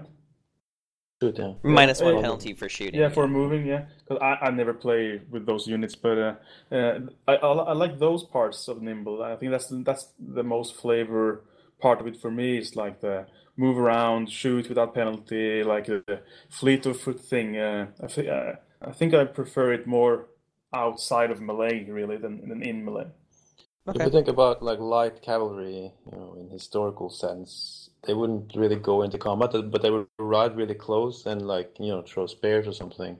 You know, Mhm. but but that could be in Kings of War. There's nothing wrong in imagining that is actually what happened when, when you know a regiment of flea bag riders, you know, ride close to someone and into combat, but Right. maybe, maybe they're actually not, you know, going into combat, but just you know throwing their uh, javelins or whatever uh, at them, and then you know that And would then be- backing up. Yeah. yeah, and then you know, then it would make more sense that they would actually make a nimble uh, charge next turn, you know, around that's them true, or something so, like that. yeah. Like they're, they're actually that that mobile that they can just, you know, they don't they don't act they they are so mobile that they don't go they don't connect in that way. Yeah, that's true. So- So you're kind of defending that it could be that that could be used to kind of defend the fact that they're kind of leaving combat again, that they they weren't Yeah. necessarily in, In combat to start Yeah, with. Yeah. exactly. Yeah. yeah, So that's a good well, point. you know, if if we need to justify it by imagining some, some sort of scenario, uh, you know, real life scenario, I guess that's the closest I can think of anyway. Yeah, and I don't think we're really strongly invested in this. I mean, uh, I've never really had the game destroyed by either a corkscrew or a nimble corkscrew. I think Right. the worst part with Nimble was that Nimble was put on some stuff that uh, I couldn't see the reason for why they had Nimble, Mhm. like the fall, Right. example, Yeah, Yeah. yeah. which was kind of silly. I don't know if they even have Nimble anymore. Were they? Did they lose it? Yeah, they Uh, have it. They just don't have Pathfinder. They had all Oh, of the rules Mm. previously. Mm. They had basically name it. They had it. So yeah, uh, and and also, and I, Jeff, I know you love to do this. At least you did it in the past. Was to like uh, moonwalk monsters away, even they, if they were wavered. I, I think you spoke Yep. about that. Mhm. like uh, doing nimble tricks and backing up. Yep. Um, uh, like uh, when when when an indi- when an individual like does things like that, then I don't really like nimble. If you, Right. like free Yeah. spin, back up, nimble pivot, and then I'm out of your front arc. I think those are the things I dislike about nimble. Really. Yeah, that's probably the worst. yeah, Yeah. I think that I think that that, that to me, like the charges and stuff, uh, I don't, I don't, I don't have a problem with at all. But Mhm. it, it is, it feels gamey when you're like, oh, okay, uh, you attacked me. I think I'll just and you wavered me, so I'll just go ahead and pivot, and then I'll back up and be Yeah. out of your charge arc. Yeah. Yeah, I think uh, I don't know how to solve it like in game, uh, but yeah, I feel like things shouldn't be. I don't think anything should be able to escape the front arc like that. Uh, or I I have a don't know solution for that. what. I have a solution. What? Remove individuals. Yeah, we'll, we'll get back to that. Uh, that's on our wish list. We're gonna get back to that. But um, just uh, I don't know if Nimble should get stripped or not. Maybe it shouldn't. But maybe se- separate those rules out, or maybe individuals maybe shouldn't have Nimble. They should just have some rules that only apply to them. Uh, but uh, yeah, I feel like at least when you go into combat, then you're you're engaging. You're you're giving the cha- enemy a chance to fight back. Uh, but when you, when you're just dodging around, it's it's like it's like a non-game. Um, yeah, I could see that. uh, uh, my like like Canis has moonwalked out of front arc so many times, and I Mhm. think it's really hilarious when I do it. But at the same time, I get this feeling like it feels like that's not how it's supposed to work. Yeah. Like um, yeah, because it's it, although I maybe tend to use this uh, this uh, fluff reason a lot, but I feel like there are in combat they are fighting, and suddenly he just goes poof, and then he's gone, and then like where'd he go? He just he just turns it turns and then kind of like slinks away, like, "Oh, I'm too cool for you." yeah, and they're like, where did he go? My God! Standing Yeah. right next to him. he's like he's like he's right there. Oh, Yeah. He's in our flank. Oh my God! Reform, reform. Yeah. So I think like um, I mean uh, maybe I guess uh, the counter argument is that if if everything just gets stuck in melee, right. Maybe you're just will- bashing against each other forever until the end of Yeah. time. that maybe so maybe you could maybe make a case for it that would be a bit more boring, and maybe it would, but um, yeah, I don't know. Uh, But see, then again, you have another situation like that, right? Where, like, um, let's just say we had that uh, rule that was like intimidate or something like that, right? Where you're like, Mhm. oh, my big, my big dragon just came in and hit you, but he didn't kill you. You're Lykanis or whatever, and then you're like, Yeah. oh, I'm nimble, I'll back up, dee dee dee. You know, Mhm. it would, it would then again be like, oh, well, you've either got to go straight back, or y- you can, um, or you have to countercharge me. You know, like that would Yeah. be your options. I definitely feel like at least uh, individual free pivot. I think that should be stripped when you when you get disordered or when you get uh, that you know that. Uh, Oh yeah, for individuals, yeah, yeah, yeah, Yeah. yeah. So um, Yeah, it should No, be but- fun. I mean, we have a lot of stuff that we have to go through for third edition on that, so it'll be it'll be, you know, just kind of wanting to get people talking about it. And Yeah, I mean, everybody and- cares what the players want. You know what I mean? We want to make a game that's Yeah. fair and fun, and you know what everybody wants to see out of it and stuff. And and sometimes you know, no, you're not going to get everything you want because it's not what everybody wants, and you know, yeah, it's just this delicate think, um, balance. I I think there's. I mean, I- I'm sure. I don't think that's the most important thing to fix. Sort of the whole Right. corkscrew, nimble corkscrew thing. It's uh, sure it can be annoying, but it's. I mean, first it's very hard to actually fix because Mm-hmm. it's, it's just lodged in there with the with the core mechanics. And second, I mean, It's hard to pull off as well. You have to Yeah, you I have to set say, it nimble- up. It's not easy. And- at least the nimble Yeah. one is hard to pull off. I I think it's easier to guard against the nimble one because you Oh, yeah. uh, you Absolutely. can you can you can move stuff in like behind, so you you, you would actually need three pivots to connect. Mhm. Um, but the normal corkscrew, I mean, that's the one I see sometimes. I don't, I don't think I've ever seen a nimble corkscrew pulled off, or I saw it and I protected against it, sort of. right. Um, and yeah, I don't know. It's uh, uh, it's not on our top five things to fix. I think uh, for for the game. Sure. No. So yeah, you, we we leave it in your capable hands. Did you guys uh, run into anything with the new spells and everything this year that uh, likes or dislikes on on that stuff? And you know, what was the feedback on that with the new um, alignment specific spells? And what do you guys think about that with being you know alignment specific? And did you run into any issues with them? Because you know there was a Um, huge, there's just this huge backlash of, oh my god, Alchemist Curse is going to destroy the game, and da, da, da. it didn't. Yeah, no, the only thing I've heard is that because you can ally in like cheap wizards and they can also take it, right? mm-hmm. uh, I heard a good suggestion that maybe allied wizards cannot take those like new spells. Sure. Because uh, I guess that's the only way to break it is, is to have some sort of ally in lo- like cheap goblin wizards or or I don't know who does it. Is it Rorda maybe who have like halfling wizards? Yeah, cheap halfling wizards. Well, it seems like a lot of the spell stuff becomes an issue when it gets spammed. So if we yeah, can exactly. Fix, if we can fix it from being spammed, it's. Uh, I don't think it's.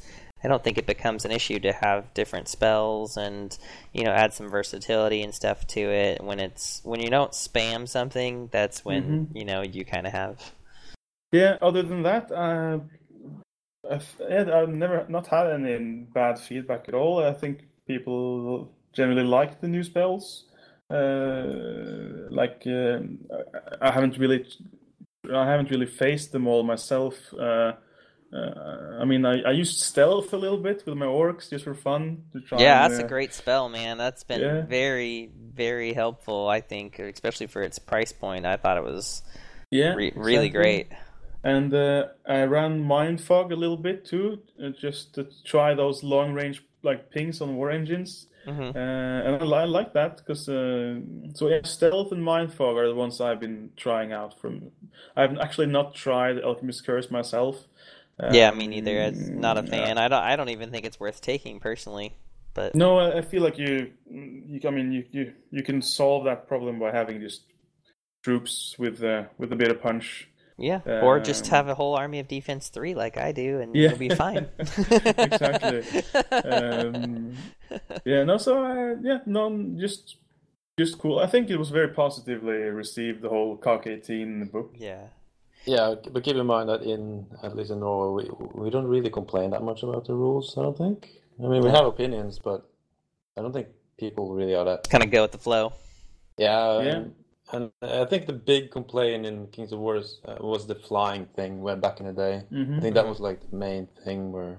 Yeah, it was only in like vanilla when we had people like st- strong opinions about uh, like stuff like that. And ever since the first like uh, CoK book came out, it's all been really good. Uh, Mm. So when the first book came out, they fixed flying, you know, with the disorder and all that. Right. And the people were like, "It is great!" And, like finally, and now this came out, and people were still like, "Yay, good, good stuff." So um, you're on we're on a good roll, I guess, with the Clash Kings book books. Uh, Yeah, I think mainly the Kings of War is in a good place. Uh, I mean, it's not it's not perfect, uh, obviously, but you know, it's it, it- we have done we have played pretty- so much pretty close. worse games. You know. Yeah. Oh yeah, that's the thing. Is like playing for so many years and stuff. It's just like, all right, well, we all have a good idea of what is balanced and what we'd like to see out of it, and how it, Mhm. you know, how how to reach that goal. It's just. It's just Yeah. funny because like everybody will complain of like blow up this huge like blow up about this wording of like two words that make it sound different than what its intention is, and then Yeah. you've got like 167 comments on like really guys oh d- vicious do i have to do i have to roll like do i do i have to re-roll my wounds Yeah, because that actually Like- came up now, didn't Oh, it? And God. they ruled that it, it's actually optional with elite. And it says just- may yeah it says may Yeah. but uh, like how Yeah, many I times mean, you're like no well, i don't really want to kill these guys i don't i don't like being elite i think i'm gonna shut my elite down this turn Self nerfing, you know. Self- I Nerf. Feel my storyline is that my elves had some mead before, and they are no longer elite for this turn. Exactly. They have gotta wavered bows. Yeah. Lore is very important, I think. For your Right. army, you know, Yeah. Well, speaking Maybe, of speaking of storyline and fluff and stuff like that, um, been the the other things that's been pretty hot right now is everybody just um, it seems like a lot of competitive players, like including myself, have been just kind of at that point where they're like, hey.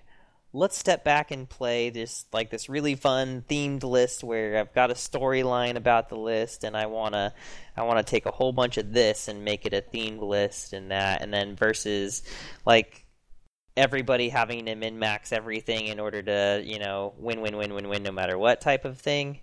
Um, which Yeah. then we can we can also go into you know the next topic from here. I think um, uh, so. Um,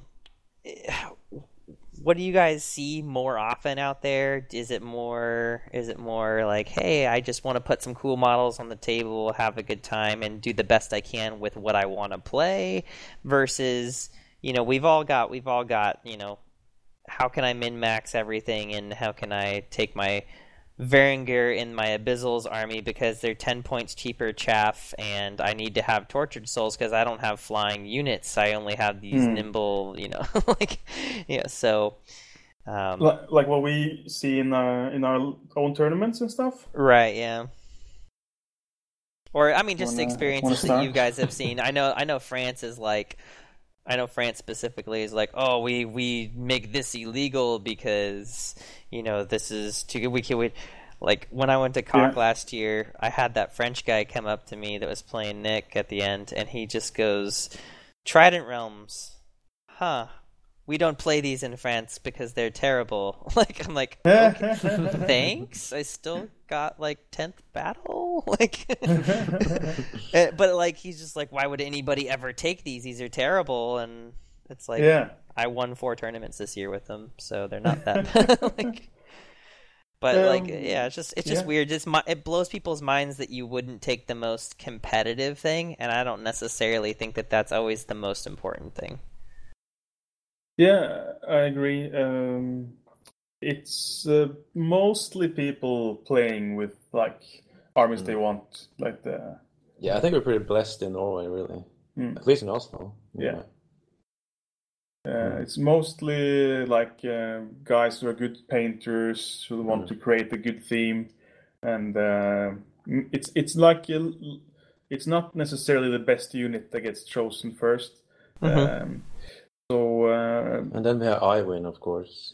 Yeah, because the thing is, I mean, we have a good mix, and the, the, what's important is that we don't um, only cater to those hobbyists because right. we have a we have a very good core, and most of us are like very hobbyists and um, uh, you know not necessarily play to win at all costs. Um, but we have it's a very fine graded scale because we have a couple of guys who who are also decent painters and they love like you know the the armies to look good but they still they they desire a little bit more on like you know competition and they really love like a like a like a hard game like a difficult game with a good opponent. And if we just if they get two soft games every time and if they feel like they win almost on walkover because their opponent just has a fluffy list with all the bad units then they kind of feel like they they get too little resistance, and it sure. becomes boring, and they, uh, you know, it they kind of um, lose lose interest because uh, they don't get enough of a challenge. Oh, uh, fair enough. Mm-hmm. So we had feedback like. try not to go all the way into the deep end on like the fluffy part. Uh, sure. uh, we, we need a balance. yeah, I like I like to take a list that's that's good but not great. Like, you know, I like to be like, oh, it's a really good list, and then let off the throttle right at the end. You know what I mean? Where it's just oh, short yeah. of being amazing, and then mm-hmm. play it up, right? Use my use my player skill to, to do better with it, and and thinking outside yeah. the box. I mean, you you show up to the table with a bunch of stuff that people don't normally see put together, and they're just like, I don't know how to fucking deal with this. you know, like. Yeah, but uh, I mean, when it comes to allies and stuff, then it's it's very few people who ally in the worst stuff, mm. as far as right. I know. Right. So I guess the the top the top level of like cheesiness we don't mm-hmm. really see. So I feel like we're we're we're everyone here, even even the more competitive guys are they're below that top level of ultimate cheesiness where you just right. maximize everything. So we have a very good community in that regard. That uh, uh, yeah, uh, we had a couple of guys joining who played Warmachine and they tried joining Kings of War. And because um, I, I, I, just recall the Lars that they were all the people who played Fallen uh, and Varangur. Yeah, because um, they Fallen. came into the game, mm-hmm. immediately mm-hmm. saw what the unit was the best, maxed out on that. I think a couple of guys came to a doubles event with like uh, both players had just had only fallen.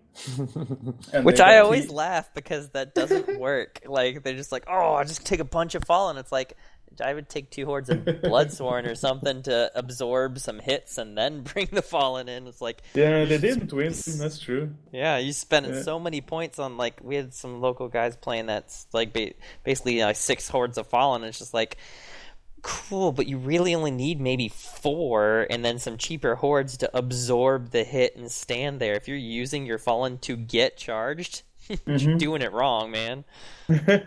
True. Yeah. Yeah. So uh, and those guys have just kind of drifted out again because uh, uh, it's like they they tried too hard to min max it and it Right. didn't work maybe as well as they thought. And then That's always like, been my "Eh." thing with Warmachine and like Hordes players, right? It's just they have Yeah. they, they draw that type of player to it, which is fine if that's what they're into. But like that's not what I Hmm. want to play. I don't want to play. I don't want to play a bunch of gotcha stuff and the Mhm. yeah, it's yeah, it's too much. Yeah, I agree. No, so uh, yeah, we are definitely on the more on the thematic side, of course, of the. Uh, you know, it's it's evident by Lars's catchphrase "combat goblins." So you know, Right. you know, it's on the theme side of of the scale. Yeah, I think combat dwarves worked better. Yeah, those were pretty They're amazing. pretty good. But, Dwarves uh, that like combat say it isn't so. well, this was before. I thought Yellow Belly was a buff. I read it wrong. Self nerve. Oh yeah. So, uh, do you guys see a lot of Mantic armies over there still, or are you guys having a whole bunch of Warhammer armies that are still being used? Because I mean, we're starting to actually see some some people that are switching over to finally do more Mantic based armies and stuff. Yeah, we. I mean, we've always had that from the start. There was a pretty good, good, uh, good percentage, I think, of people who like bought Mantic models and uh, yeah, mix, uh, they mixed it anyway. Like Yeah. some Mantic, some Games Workshop. Yeah, there are few, there are quite few armies now. I think who are. Well, I shouldn't say that to to too drastic because there, there are many now who mix all kinds of manufacturers. Yeah, difficult. Yeah, so it's not like in they're not in the GW net anymore, but they are Right. more like uh, you know really shopping around for all kinds of stuff. Uh, Mhm. but we have a very high high uh, percentage of Mantic armies and models, and um, uh, the people who kind of are the most active, uh, most of them just started purchasing like Mantic models like fro- straight out the gate. Uh, uh, like oh, Kings of War, yeah, let's buy this army, boom, from Yeah. Mantic. Um, so and I did that with my undead, and uh, Lars bought his whole goblin army, all Mantic. So it's uh, I think we most of us have a very like uh, mindset that we we are supporting Mantic by buying their products, sort of, and Right. and also we like most of us feel like they're they're good enough, they're fine enough. Although we, we stay away from like you know certain uh, like the elf line. Uh, Most of us stay away Yeah, from. yeah. I think and, that I um, think that that one's probably not the greatest one. That everybody's like Yeah, yeah. in a in a rush to get. That's just the- the aesthetic they don't like, and Yeah, I can I can is, see that. uh, Which is funny to me because I actually actually like their Twilight Kin models better. From like I would have bought their Twilight Kin models and used them as regular elves rather than having the regular elves, and they've discontinued the Twilight Kin, which is just like Oh, Yeah, that's weird. Uh, crazy. I've never actually seen a Twilight Kin model. Oh, they I didn't know they made those. Yeah, the models were actually look pretty decent. Honestly, I, I would have bought them. Um, Yeah. but it'll be fun to see what comes with the uh, Twilight Kin stuff here in the future if they're going to redo the aesthetic and everything fully. Yeah. So I Yeah. think I think that's No, why they've uh, discontinued it. Yeah, exactly. No, but uh, and uh, just to round off, uh, we also have a quite good uh, like most people like to multi-base, you know, and make like hilltops and small dioramas, and uh, I think we have a very good like hobby hobby focused uh, community in, in Oslo Nice. at least, and uh, Norway too in general.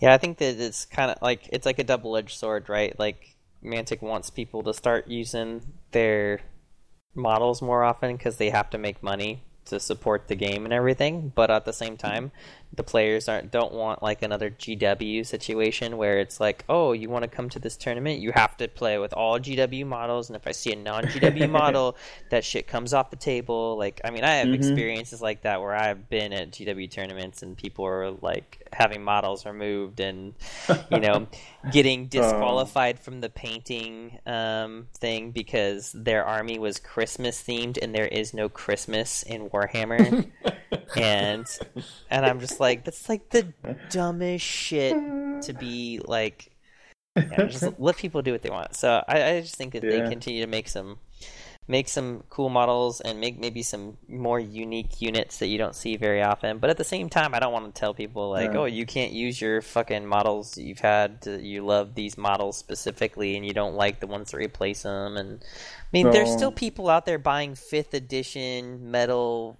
You know, Warhammer armies, you know, because they like the really old shit models, you know? yeah, So, that's true. Uh, uh, well, I, I do like their the soft approach that they've had now for a couple of years. mhm. Like uh, at Clash of Kings, uh, which you probably remember, they had like uh, did they have best two paint separate? could only be no i didn't i i, I had had actually one? i actually had the most paint points there i think but i was uh i put out a vote for what people wanted me to bring was the um they wanted me to bring trident realm so i brought the Yeah. trident realm stuff instead of my all abyssals all mantic abyssal Oh. army Yeah, um but uh they they only had a uh a mantic one Mm. that year the year before they had a they had a Two mantic one and a, yeah hmm yeah. So yeah, well, uh, well, at least that is a kind of soft approach. Then they're not they're not banning anything. They're just saying like, if you want to win this thing, then you need this and that. Um, and I also like that if you to get on the live stream, you also needed a, a Mantic army. yeah i think like, that's a really cool idea too Yeah, that's it's a like- it's like- to do it it's like carrots instead of sticks. Uh, right yeah So I, I, I prefer that approach, of course. Um, Yeah, I think for my event, um, I'm going to be doing a um, just basically. Do you have a mantic unit? And unit would be, you know, a monster, a Yeah, like individual, a, anything. Do you have a mantic unit? Yes, mhm. plus one paint point. You know, Yeah. automatically right out of the box. Like I'm gonna, but I'm gonna judge your army on technical skill and all the other stuff like that, and then Mhm. I'm gonna look. Do you have a mantic model? Yeah, or mantic unit? Yes, you do. Awesome. Here, extra Mm. point. And I think that Yeah. you know it may even be like, do you have a mantic unit? One point. Do you have Mhm. a mostly mantic army, so like eighty-five percent, ninety percent, or whatever? yeah. plus another point. And then Yeah. you know the rest of it just be technical skill and all the rest of the stuff. And I don't think Yeah, that, and that like, would uh, be I don't think that that's out of, you know, the ballpark in a 35 to 40 point paint scale, you know, to give a tabletop ready army that's, you know, good Yeah. good normal tabletop paint and in a scale of it would be, you know, getting 70% of the points possible and then getting a plus 2 for it being a mantic, you know. Mm, Just yeah, like a small edge. Yeah. So, Yeah, that could work. We we usually gave like one point if you had at least one multi-based unit. oh, that's a good idea. Yeah. Yeah, just to sort of you know uh, encourage that whole thing. It's not so relevant anymore, I guess, because most people have actually multi-based Yeah. in some way. But even when we did, there was like the guys who did not have multi-based, they just made one, you know, just to to try it and Mm. get that point. And then they, and now those- their whole army's multi-base and they'll never go yeah, back again. it- exactly. It just rolls from there. So yeah, it's uh, it's it's a cool way to introduce the like uh, the things you want to see, just with a little slight a slight bonus. Yeah. Well, speaking of like points and stuff like that going, um, I know you guys just talked about um, uh, the sports scoring of uh, one of our events out here in the southeast would be uh, TNT and you know their take on how they were doing sports and stuff. And I thought that was pretty good topic to get a view from somebody outside the country because I know how people were viewing it inside the country. Um, so Yeah. I I had another sports idea that got me thinking about you know bringing up a different way of going about it that is kind of loosely based on theirs, um, but I, I I am very opposed to the traditional like buddy buddy like hey I like I like this guy off the table. I'm gonna give him my sport vote shit. You know what I mean? Like Yeah. I, I I couldn't agree more with you guys when you were saying that. I was like I hate that shit. Like you you end up playing against someone from your club and you're just like oh I'm gonna best game you buddy. You know like you they mm-hmm. give each other their votes regardless of whether it was their best game and stuff and it kind of loses the whole you know point of having sports scores which is you know to encourage people to not be a dick at the table have fun remember that it's a game and you know Yeah. gi- give give somebody an inch if they ask for it you know what i mean? Don't don't be like oh you already moved that unit and you stopped touching it. This is chess now. You can't touch it again you know like like but at the same time you don't want to be like you know you don't want to be like oh yeah i'm going to vote for the guy that bought me the most beers or you know was the loudest at the table or just was a jackass you know what i mean so Yeah. So um, yeah, but did you? I was away for a second there. Uh, did you like you? Because we were talking about kind of uh, the TNT system where you kind of check boxes. like right who who was the most? Uh, uh, what what were those categories again? Like most, uh, pro, not professional, but you know, like most right cleanest per- game cleanest, best game yeah. most most fun game you know that kind of stuff like that Yeah, and uh, Um, those checkboxes, uh, I mean, that's at least a step in the right direction. Yeah. Um, to because because I mean, speaking for myself, I've um, I've I've never I can't I can't I don't think I've actually ever won a best sportsmanship award. Um, and uh, I, I can only hope that's because I'm just not I'm not naturally super jolly guy in in game. I, I mean, um, I, I always treat people well, and I give get I give take backs. Uh, I can't recall the last time I refused anyone a take back, right uh, but I really like to. I really need things to be precise. I get a bit like, oh, you you're a bit sloppy now. Uh, Mhm. we need to not be sloppy in this game. right So um, you know, maybe I come across a bit strict, and and that that kind of you know, a person like like me, I would never win a best sportsmanship award.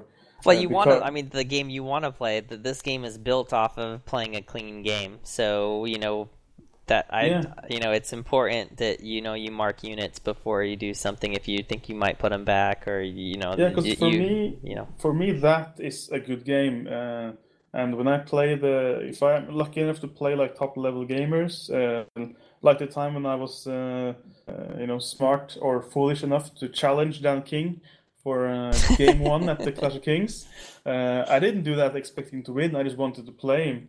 And, Right. Uh, and and that game was so enjoyable because I I, I just uh, noticed right away that he played so correctly.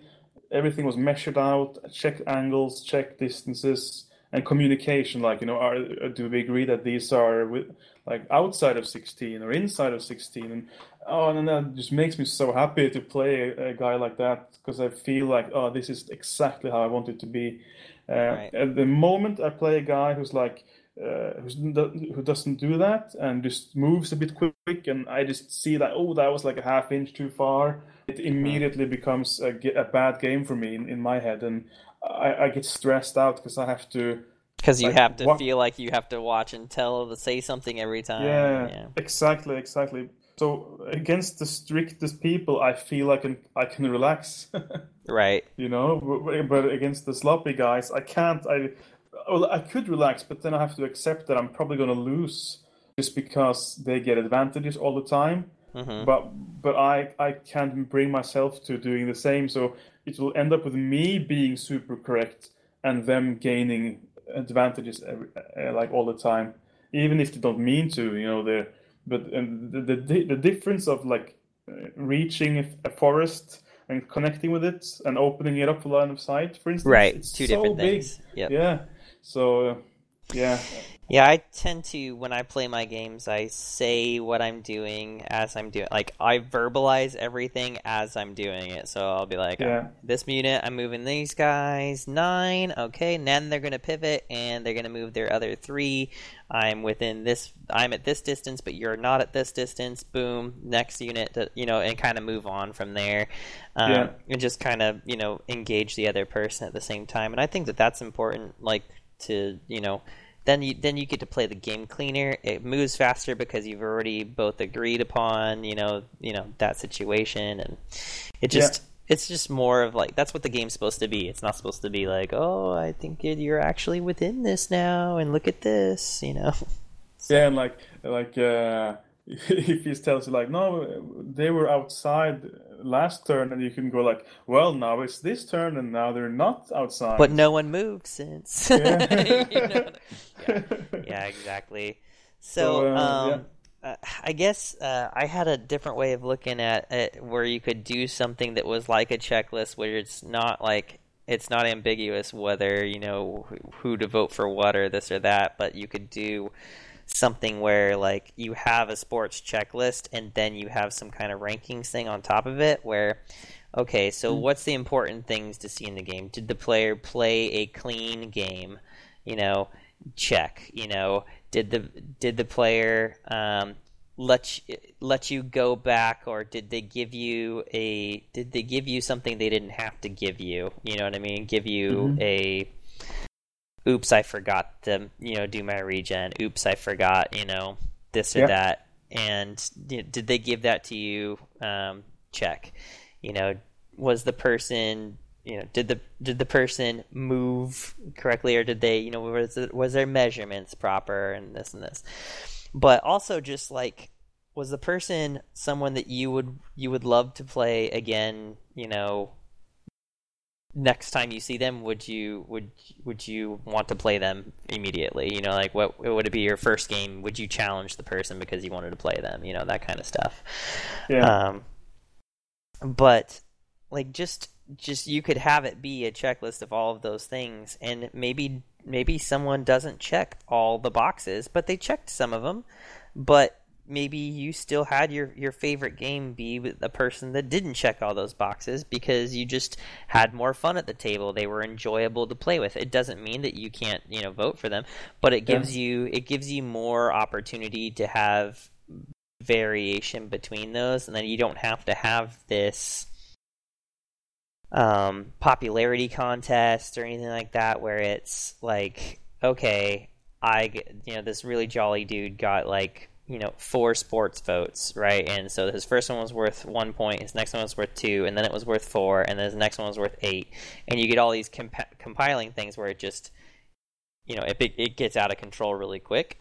Yeah. Um, and then you also don't have to feel like you have to start bad gaming people, right? So like one of them is like, hey, you know, rate their list on a you know score of zero, one, or two, where zero is it's I wouldn't like to play the list ever again if I, you know, da da da. Or number, or give them a one if you're impartial to it, or give them a two if it was, you know, really a fun list and you would gladly play it again. You know what I mean? So yeah, that's a good uh, that's a good twist. Uh, I think most people forget the list uh, aspect. Mm-hmm. Like, and I think uh, I think yeah. it's important because it's like it's it's one of those things like you could check all these boxes, but you don't want maybe maybe someone's not a bad game, but because because to give someone a bad game is a is pretty difficult. Like it takes a lot for me to bad game somebody, but mm-hmm. it doesn't mean that I enjoyed playing the game versus them. So I might not check that box. It doesn't mean that I approve how dirty their fucking list was, but it doesn't mean I have to. You know, I doesn't have to be a yes or a no. Like I'm not going to bad game the list. So now they have no recourse from it. No, but like the dude that took mm. a orc list with no fucking hordes in it. Okay, dude, yeah, that's really thematic. Plus that's two. Me. You know what you know what I mean? So I just think that there's ways of doing it and and stuff would balance out because the majority of the time you are going to take most of those boxes versus somebody at the table, right? But mm-hmm. you know if you have if you have um, a guy that hits all of those boxes every single game, he may come in five points over the person that was, you know, a next next closest. But if you're if you're playing a clean game and you're coming and you're being nice and you're giving people up stuff, that's the whole point of the game. They're there to have fun. You know what I mean? And yeah. if if you're there for the same thing, then uh, if you and if you know that you came to the event with a hard dick punch list because you know that you're going to stomp all over people the entire time, you may you may be giving up, you know, five points, ten points. Like if everybody gave you a zero on your list, you possibly could be giving up ten points in that situation. But if you won all of your games, that probably doesn't matter. Hmm, yeah, true. Um, So- that's interesting because I guess you have those weird situations where you have a nice guy who brings a, a dick list.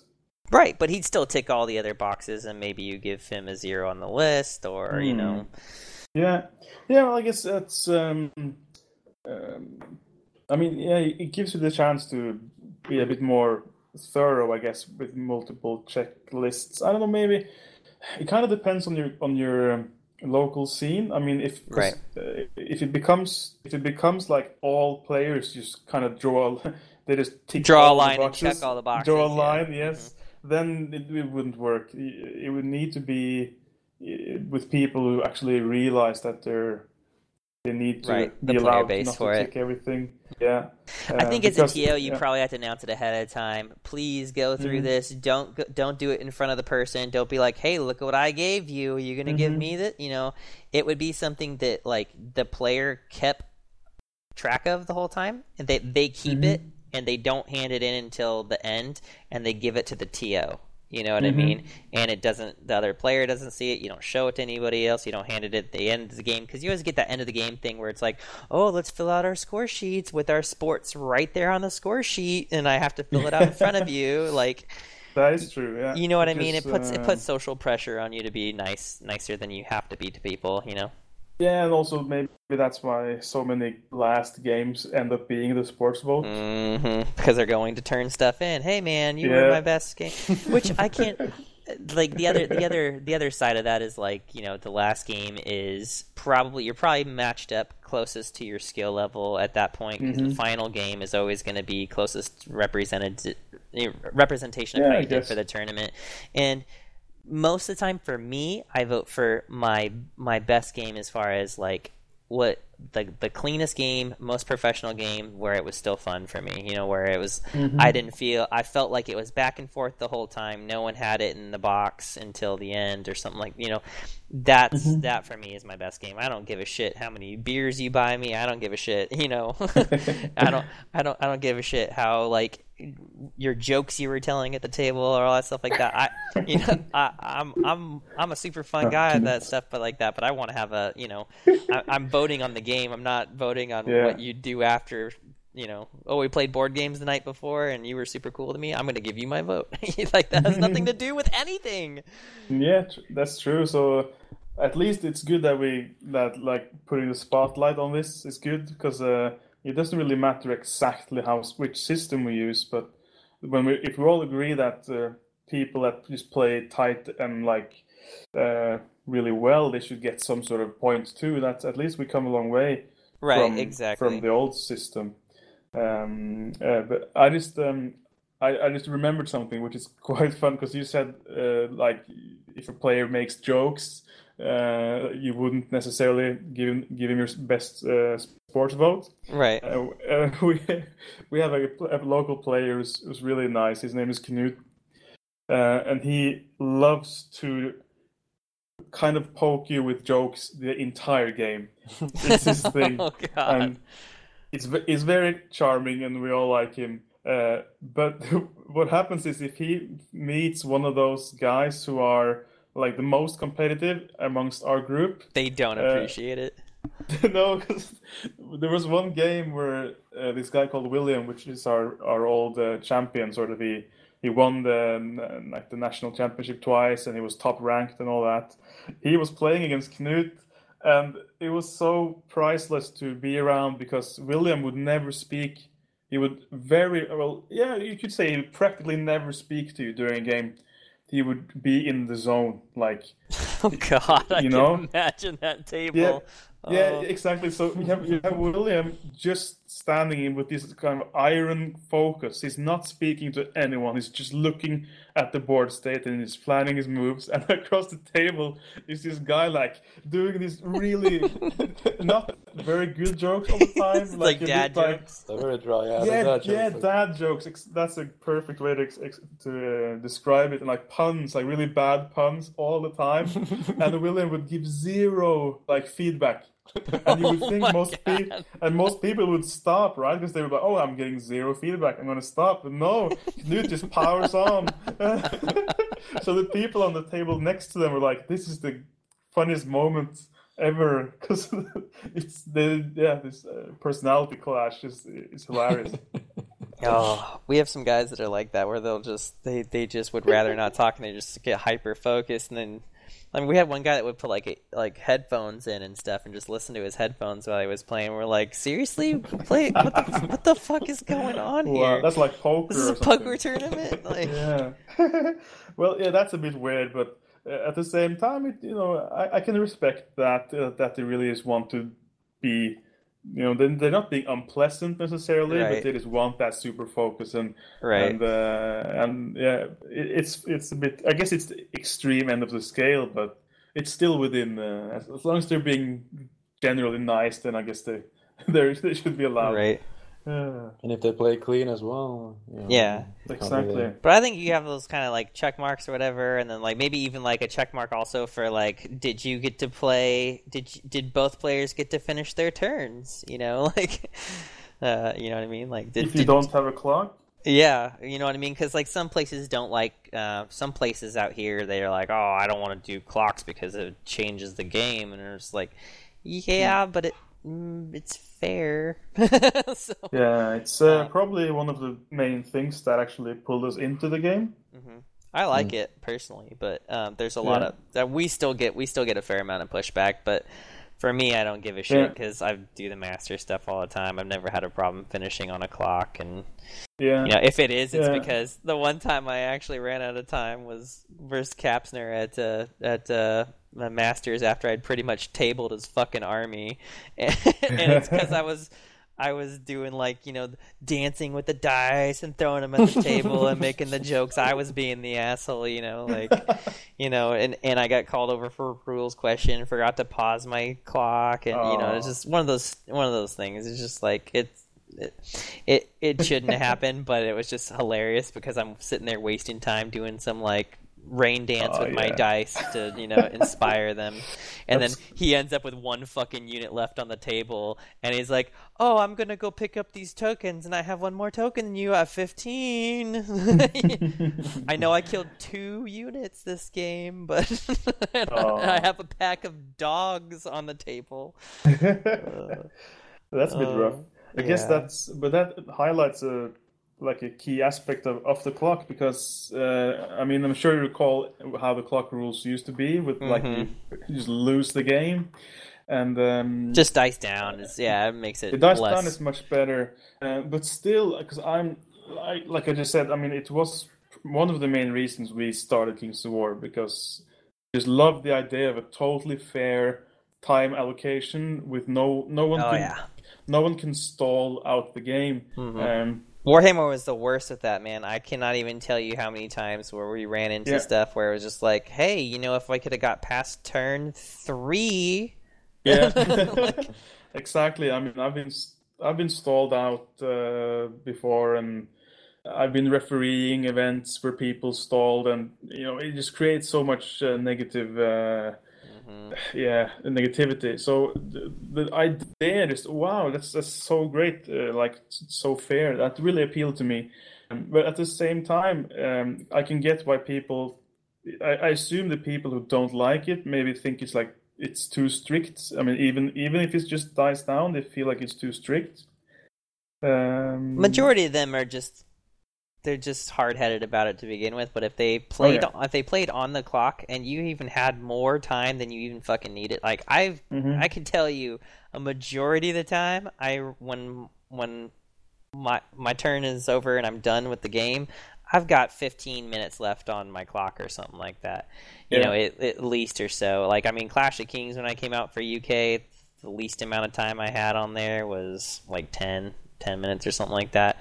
But at Masters this last year, like it I, I will I'll bring up one of the reasons why clocks get some pushback. So like if um like so I was playing one of my buddies at Masters this year, which sucked. Um uh, and he had drank so much the night before. it was Rashad, and he Okay. drank he drank so much the night before, and he was on a bad hangover, and he was just trying to pound water while he was playing me, and he had to go to the bathroom like seven or eight times, right? so we were like we were like the last table finishing up, even though both of our clocks we still had time on the clock, you know. Uh huh. Chris Oh, yeah. Chris was TOing it and he had to come over and be like, Hey guys, what's going on? And I were like, We legitimately still have time on our clock. I'm like, I'm not gonna make him play through his clock because he had to go take a piss. Like that's that's that's ridiculous. You know what I mean? Well, So you run into that you run into that kind of situation too where it's like, okay, well what's the most amount of time someone's gonna be able to be gone from the table? But that's really comes down to the TO should have 15 minutes between each round um, to do scores and do all other stuff like that. Count for Yeah, you know someone uh, went to buy a beer, people needing to go to the bathroom. I mean, like you Yeah, you yeah, I should have agree. that. You know, that's because that's a, that's actually a TO error, Yeah. um, because uh, people will kind of abuse the clock by by pausing it by by doing stuff like that. Uh, Mm-hmm. Like, oh, I need I need to take this phone call, or uh, you know, I need to go to the Right. bathroom. Uh, I'm actually very strict with that. Uh, I'm in my tournaments. Uh, I say if you go, need to go to the bathroom, you you gotta go on your own time. Uh, because you are actually ruining the event. Because uh, if you go, if you do that too much, then like you said, you could end up with time on your clock, both of you, Mm-hmm. but the whole tournament is running over the time. Right? you know, you Yeah. you you you've ruined the round time. So uh, I I I always suggest that you should um, you should have, like you said, you need to have space enough. Uh, like uh, let's say if if, if you you have an 15 minutes each on the clock, but the the round time needs to be like two hours 10 or two hour 15 to to catch those things. Um, so even if someone does that and they pause the clock a lot, then they will still you you have those 20 minutes of like dead time to to catch that before the next round starts. Yeah, and I Um, don't think. I mean, I think if you ask a majority of people that are going to be at events like that, hey, are you guys cool with having twenty minutes between each round? I would think a majority of them would be like, yeah, they don't they don't care about waiting for the next thing because that's when they can go use the bathroom, they can go get Yeah. a drink, they can make a phone call, they can talk to people about their game, they can. there's yeah. all these things they could do. I get I get that TOs want to keep stuff like on a on a time schedule, but at Mm-hmm. the same time, all those people are there to hang out with people as it is, Yeah. and they want to get that hangout time still. So Yeah, I true. feel true. You know maybe if if you don't rush everybody through you know, like hurry get to the next game hurry hurry hurry get to the next game type of a thing it just it creates a better atmosphere and then you don't have as many Yeah, yeah. issues with that so Absolutely, absolutely. No, because uh, I always get um, I get surprised when I mean, this is something you learn if you run enough events. But even at the Clash of Kings, they were like they couldn't understand why people were going like over the round time. But it was very obvious because the round time was two hours, right and and both players had like fifty five minutes. And I was Mm-hmm. like, those 10 minutes, that's no way near enough uh, time Nope. to catch. As, as, if you don't tell people to like don't pause your clocks, if you just let people do uh, the normal thing, which is to pause the clock when someone goes to the toilet, I mean that's the normal thing to do.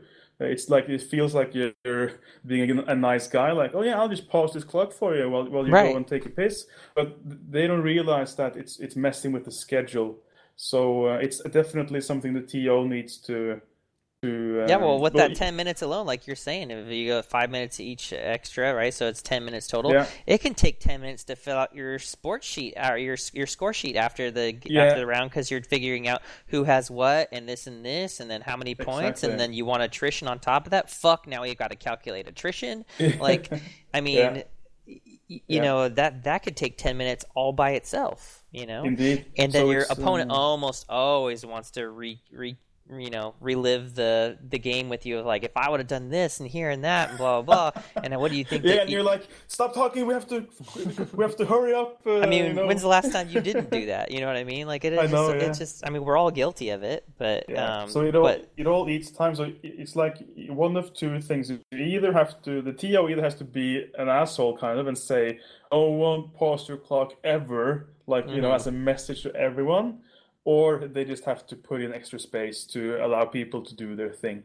which when you're traveling to a tournament and stuff like that, I, I really, you know, the, it the second one is probably the best. Yeah. right. It's it's people are there. People people already gave up their time. They have no time schedule. I think they're cool with having 20 minutes Yeah. between their rounds. Imagine you know? you're new. You you come like you're you're gonna try King's War tournament for the first time, and the TO tells you like you do not get to piss unless you're on the clock. Right. like, it's "Ah!" yeah. It's not it's not the experience you're looking for. Exactly. Yeah. Fuck me! I'm a dwarf!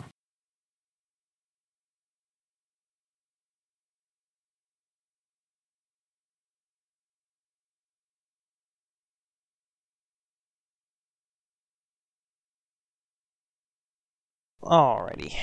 So, topic is uh, things that uh, we kind of want to, you know, feel that maybe are missing in, you know, from the game right now, or could maybe improve third edition, or you know, what the player base feedback has been for, you know, this is a great game, but, you know, Yeah.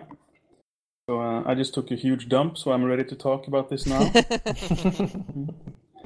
Needed to get that out. he had to get down to Uh, business to get down to business. Yeah. no, but um, yeah, uh, you know, I'm always coming up with stuff like suggestions that uh, I write on Facebook and stuff like, oh, I want to see this and that, and I, uh, I mostly just get yelled at for like you shouldn't you shouldn't suggest stuff. You should just enjoy the game, and and that's a fair point. I can really understand that. Um, so I was, uh, but at the same time, I see other people in me, like like Chris Kaspner and, and you, Jeff. You're sometimes also like dropping hints about third edition, um, which makes me believe that. I mean, there's someone working on it. Uh, so I shouldn't. We shouldn't really be afraid to throw our ideas out there because obviously now is the time when the work has started. Although maybe uh, uh, you don't. I, I'm not sure. I mean, do you do you want people to go into like full full uh, mind uh, meltdown over third and start throwing Right. ideas?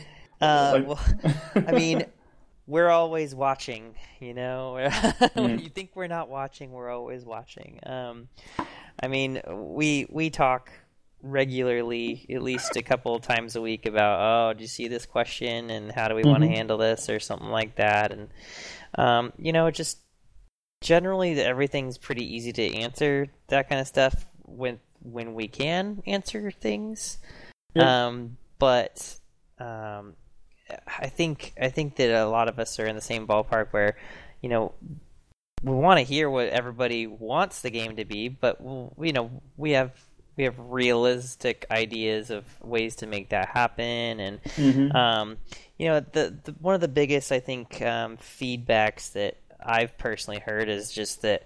Oh, it, uh, this is and this is probably the biggest feedback from ex Warhammer players is that it it doesn't it, it just lacks the depth and we need more depth to this and this but for there to be Yeah. strategy and it's just like well depth and strategy are two different things but okay Mhm. um uh so um Yeah, true. there's so, a lot of depth things that we're looking at, but it's one of those things. It's like we want to hear what people want, and we'll open up. Doesn't mean we're gonna, you know, put that in the game or that it's, it's definitely going to happen or not going to happen. It's just, you know, Yeah, yeah. people generally change doesn't come about by just sitting there and everybody keeping silent and huffing and puffing over shit, you know. So That's true, but it's kind of a balancing act because I.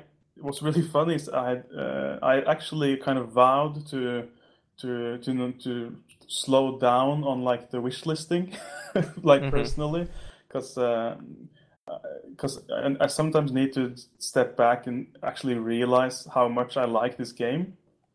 Right, which know? like it's funny because like I will, I still to this day will sit there and go, you know, is it perfect? No, but it's definitely better than any version of Warhammer I ever played. And I played Yeah. a lot of Warhammer and was super into it. So like Mm-hmm. happy with what it is. And on top of that, when's the last time you ever remember anybody from GW saying, "What does the community want?" Yeah. Uh, Let me True. fix. Let me give you an FAQ on this in seven years. you know, like Yeah, like they right. people had just just actual questions that were legitimately good questions that would take you know three years, uh, which you know Yeah, you know just- the player base would just be like, oh, we're just gonna kind of play it like this because no one wants to answer us. So exactly. Yeah, so we have we have things we we want to suggest and that we can talk about. yeah, Um, um, and uh, I'm, I'm, I mean, we usually talk a lot about stuff on our podcast, like stuff we would like to see changed. So I'm, uh, and uh, when you when you told me that we could kind of we could speak about that, this, I asked you, Jeff, like, are you sure? Are you sure you want to unleash uh, unleash the beast? Yeah, I mean, of a wish listing. yeah. Dan, Dan's kind of like uh, the head RC guy, and you know he said that you know if it generates um, it generates enthusiasm and and people want to talk about it, gets people talking and excited for third, you know Yeah. we're we're more than happy to hear suggestions. Um, like I said, it doesn't mean that that's gonna come to fruition. It just means that like you know we we only have so much capability to think of new stuff that's outside the box that you know makes sense. But I'd also want to hear like you know, and this is this is just a cool topic because it's not just what we're going to say on the podcast, but there's going to be a bunch of people commenting on it. So please, you know, Yeah. leave whatever comments you guys want, and we'll we'll you know we will get back to them. You know, we're on Facebook. You can you know talk to us on there. You can talk to us on you know email. You can talk to us on Twitter, all that stuff like that. But leave comments to let us know because we we want to hear what you do want, and we also want to hear what you don't want. You know, like I don't want this game hmm. to become something where it's AOS and I can summon you know four free units and destroy this or this, and and you know oh, like man. I mean summoning is just one of those things that's like a hot topic over there for AOS guys still, and it's like what four years later or some shit like that. It's ridiculous. So, So, I'll, uh, I'll delete you know. su- summoning from my list. you know, it's just one of those things. It's just like you know, it's we want we want to hear what people want, but we also Yeah. you know we don't we don't want to we don't want it to be like oh it, this game sucks because it doesn't have that, but we also Yeah, don't want it to be you know because uh, when if if it, when sometimes it gets kind of to the point where people talk so much about it that it almost feels negative, and I don't think we we really want that. So right. um, what I what I've done for you today is special, for, especially for you, is uh, we try to dial it down just a little bit. what I've done for you today is a nice New York strip steak, cooked medium rare, with Because, some fava uh, beans. the list we originally had uh, with, between me and Lars, uh, we we brought in uh, Iwin, uh, the uh, the guy who has been a guest host a couple of times on our podcast. Sure.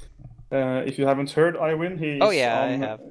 yeah, and uh, and to everyone else uh, listening, he is on the um, Clash Kings book review.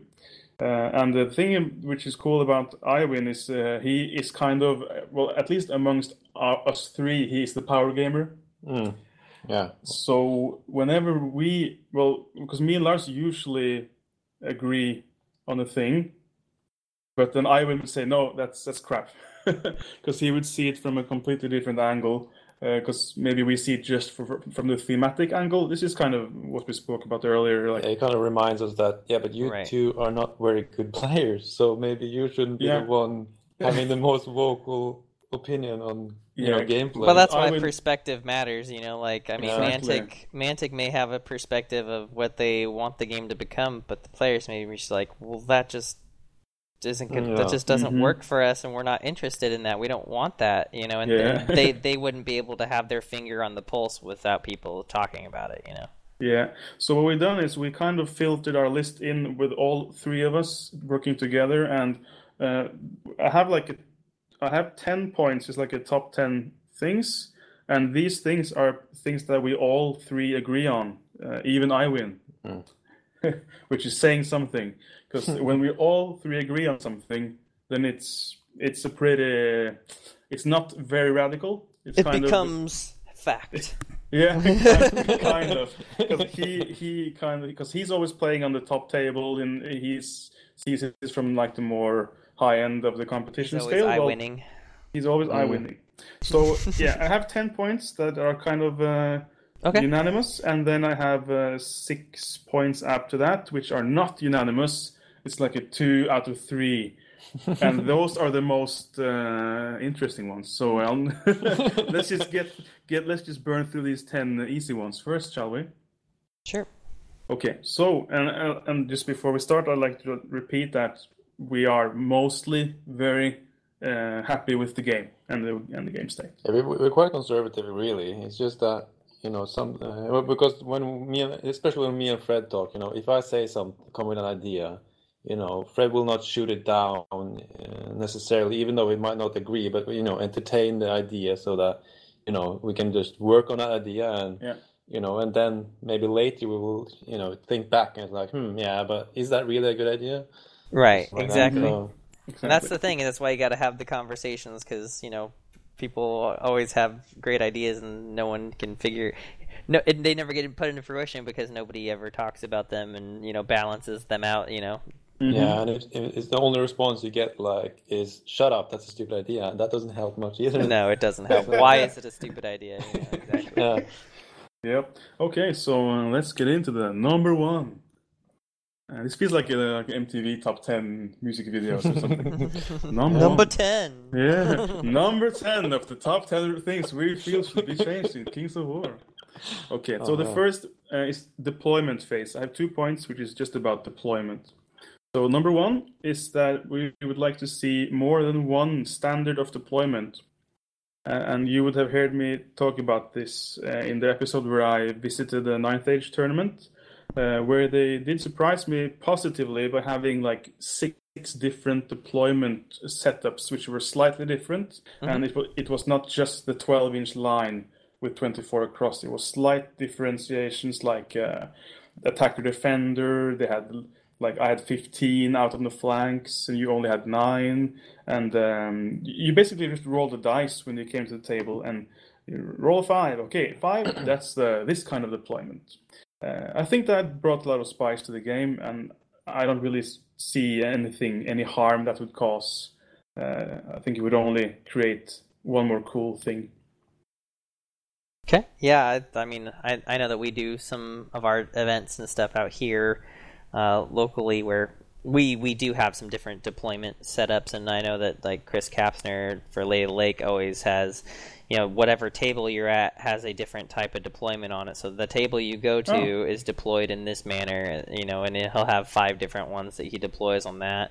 So I just Cool. think that that's probably something that you will actually end up seeing for third edition. It's just one of those things that like it had to grow into a, ge- uh, you know, it had to become second edition before you could really Yeah. find all of the balance and tweaks and stuff to really get into being like, okay, now let's add some more depth for this and this. And Yeah. uh, I think that you know there's a lot of stuff already doing that out here, and I don't I don't necessarily think that that will, you know, not find its way into the book. I think it'll I think it'll you know you'll see at least a couple suggestions whether you can use them or not. But uh, those are Mhm. those are main rule book things. And because it's not really a scenario in that sense. Like if you were to come up with a scenario and it was going to go into a Clash of Kings book or something, then that scenario could have maybe a different deployment type. But as as of right now, deployment in the main rule book is this is deployment, Mhm. and then you have a separate section which is these are scenarios. So Yeah. I think that you know when we're talking about a third edition book, then you know that could be something that definitely gets brought up. Yeah. So as you can see, it's a it's a soft start on our list, Yeah. and not radical at all. Nope. Not Uh, and, already being um, done. yeah. So, and by the way, all these all these things we have are, are kind of main rulebook changes. We kind of we feel like we've done all we can with like custom scenarios and cards and stuff. And the, the stuff that yeah. needs fixing now, it's it's all core rules and and and main rulebook stuff really. sure. Uh, so number two, still in the deployment phase, uh, our suggestion is that individuals should all be deployed at the same time, and you will remember this from Warhammer. Oh yeah, And, yeah, I agree. uh, it, it took yeah. a long time for me to get used to like. Uh, so I put down a guy, and you put down a horde. Yeah, yeah, Yeah, yeah, Just that. I mean, most times it's not a problem, but those fifty-point guys start kind of racking up, and Yeah. um, and this is not a big deal, but it will also be so little impactful if you just did that. Like if you just put that in there, I can't really see any harm. Uh, yeah. And I'm sick of yeah. seeing like, oh, I've got three flaggits. Okay, now I've got t- three whizzes. Okay, you've got your whole army down. Now I'll put my stuff down. You know, like mm-hmm. Yeah. Yeah. So that's It feels number gamey. two. Yep. Okay. Um, number three, we have now in, entered the move phase. Yeah.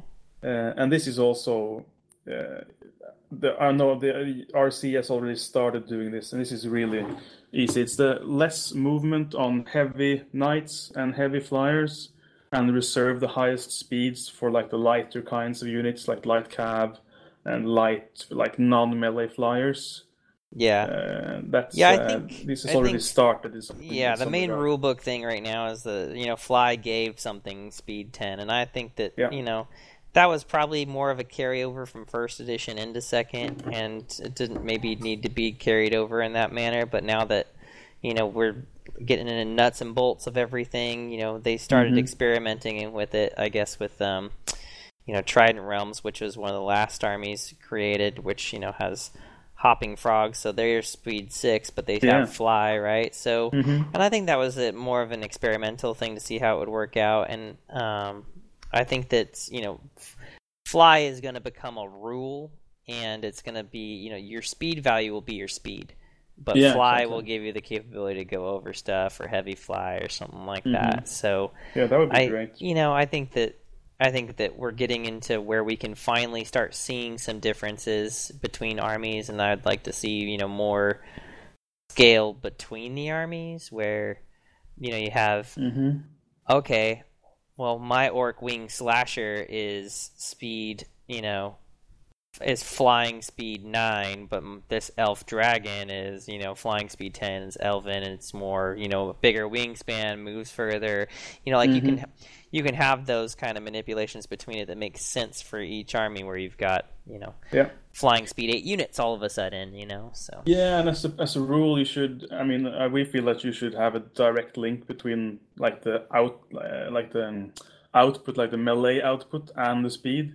yeah, Uh, yeah. Although that might feel like too much of a formula for some, but it's it feels fair that if you have the stronger you are, the slower you should be in game mechanics uh, to to balance it out.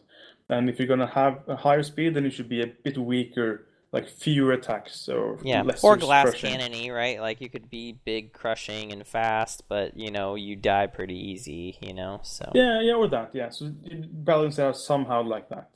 Yeah. So yeah, that would be great, and um, I'm pretty sure we're going to see that. I mean, we already saw some units in the Clash Kings 18 book, like Speed Seven, Speed Eight Fly, wasn't it?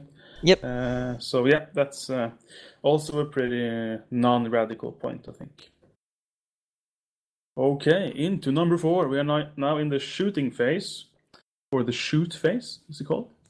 Uh, and this is a kind of a new suggestion, I think. Uh, that is to uh, consider disconnecting the amount of shooting attacks from the attack stat, and not be afraid to to, to separate those two, um, because uh, some of the units that are sometimes like considered the strongest ones, like ogre shooting horde or like elf chariots, um, they get critiqued because they're such good at, at shooting and melee because they, they just use the same attack stat.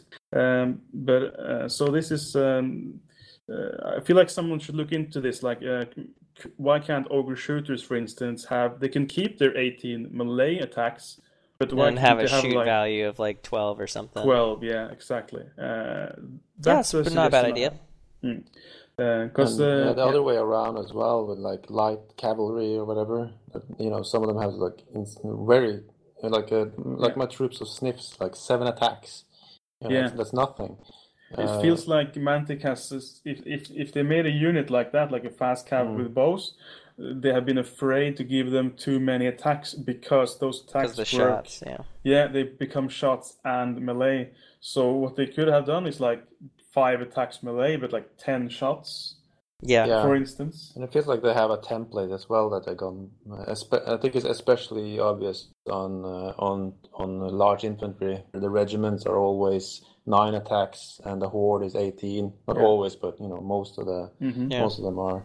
But then again, you could also add a lot of fun stuff with it too, right? So like, uh, so like maybe like the centaur, the shooting centaurs are like they just they just so happen to have shots, but they're nimble and would be good in combat. So maybe they have six hmm. shots, but twelve attacks in combat, as opposed to like Yeah. the goblins don't want to get combat and they want to have more shots, so they're going to have ten shots but five regular attacks. You know, so you can have Exactly. so they could mm-hmm. have the same role in the army, but have different variations because th- that's how they play. That's not a bad mm-hmm. idea. Yeah, mm-hmm. could see that. It, it adds more flavor, I think, individual flavor to the army too. Yeah, and like you just said, like some units can have like just a tiny amount of shooting, just for almost like just just for flavor. Mm-hmm, Like uh, they are, they have this sort of uh, super supporting shot that they Mm-hmm. can do, but they they they prefer to go into melee, sort of. Right. So like Yeah. throwing weapon stuff, like yeah, throwing weapon cavalry or whatever. Yeah, Like you may just have like five or six throwing weapons, but when you get into combat, you may have like fourteen attacks or something. You know? Yeah, exactly. And that, uh, I think maybe also that would make it easier to, to point them correctly and to balance it correctly. Yeah. Then you can see like, well, what was their impact like out out of combat and in combat, and yes, Yes, uh, especially if you consider that we already have separate melee and ranged stats. Mm-hmm. Right. You know, so if you mm-hmm. have six plus melee and but three plus uh, ranged, how do how do they balance that out in second edition if you have eighteen attacks? yeah, You know, and you can shoot. it might be easier to balance it if you separate them. Yeah, Actually, yeah. it's more it's natural uh, Mhm. uh, Yeah. as far as I can tell. So yeah, that's uh, that's our suggestion for the for the shoot phase. Yeah, you could even you could probably almost even standardize it where you have uh, shooting values. They all start on a four, just like Magic does or whatever. But then you adjust the amount of shots that they get to be, you know, how many you're gonna have, so you're more likely to hit. So like, let's say you were an elf or whatever, and you had uh, elf bowman or whatever horde, and and they they hit more often, but your normal shooting stat would be a four just on all things. Like so, everything automatically starts shooting at a four, Oh, like a success and then roll, sort of? Right. hmm So you already have like Oh. because like Dead Zone and stuff. That's basically how there's how Mantic stuff works already. Yeah, so that wasn't too stupid, actually. yeah, so you gain extra dice. So like, okay, I'm a I'm higher than you. I get plus a dice. I'm a better shot than you. I get you know there, I get extra dice. So you you could do something where it's like, oh, I'm an elf. You know, I I my shooting value is I get 30 shots because I'm Yeah. better at shooting than you like are. yeah, you know? quantity instead Yeah. of quality. Yeah, and then you would kind of save a stat in the in the stat Mhm. line because you would just say all shooting is four. We all know that, and it's just like a special rules. You could say shooting attacks thirty or Right. Number. Yeah, yeah. Take uh, take notes. Take Yeah. notes. just ideas, you know. So that, Yeah. There's different ways to go about it. I mean, you could still have a range value, but I mean, if you wanted to, if you wanted to say like, oh, well, we need to keep things simplified for stuff, then it'd be like, okay, cool. Well, they automatically shoot on fours, and this is how Mm-hmm. you know you you're better by having more shots or something, you know. Yeah. And then maybe I've elite, uh, maybe elite doesn't apply to it, so you don't get to, you know, the crazy thing where it's like, oh, I've got 30 Yeah, yeah. dice now, and elite is really good for shooting, you know. So That's yeah, that's a possibility. I always felt it was weird that like an ogre, uh, like an ogre shooter horde would have like 18 shots, like because uh, but th- it's kind of like my old. It's kind of like a lag Right. from from Warhammer because you remember how you can only ever fire a single shot in Warhammer. Mhm.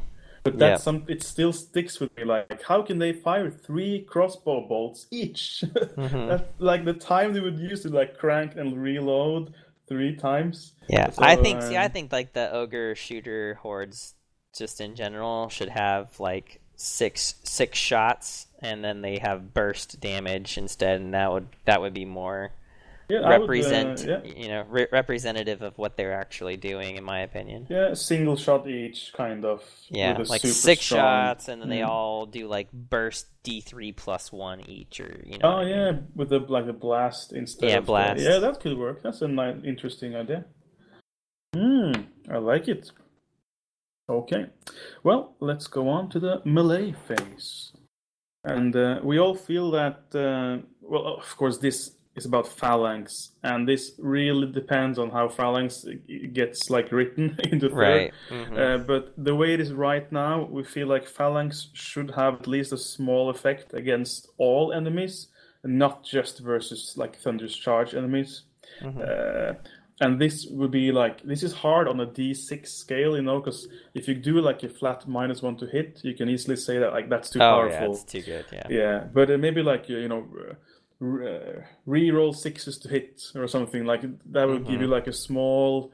This roll those again, and you you'll probably hit, but you might miss a couple more. Uh, remove fury or something like that. Uh, Yeah, strip elite or and vicious or fury and stuff like things Yeah. that uh, combat uh, oriented abilities. some- yeah, something. We phalanx don't would have to have- get repointed at that point. But yeah, the, the, Yeah. I think that's what kind of what we've been we've been messing with phalanx Yeah. for is just because you know now we're trying like oh well maybe you know now phalanx actually in my opinion phalanx right now is a really good spot because now that we've said oh well you get to maybe not lose all of your thunderous charge and, and Yeah, and this goes better. back to what you were talking about previous, where you're like, "Oh, I'm so sick of everything having so much crushing all the time, and everything is crushing this and crushing a billion.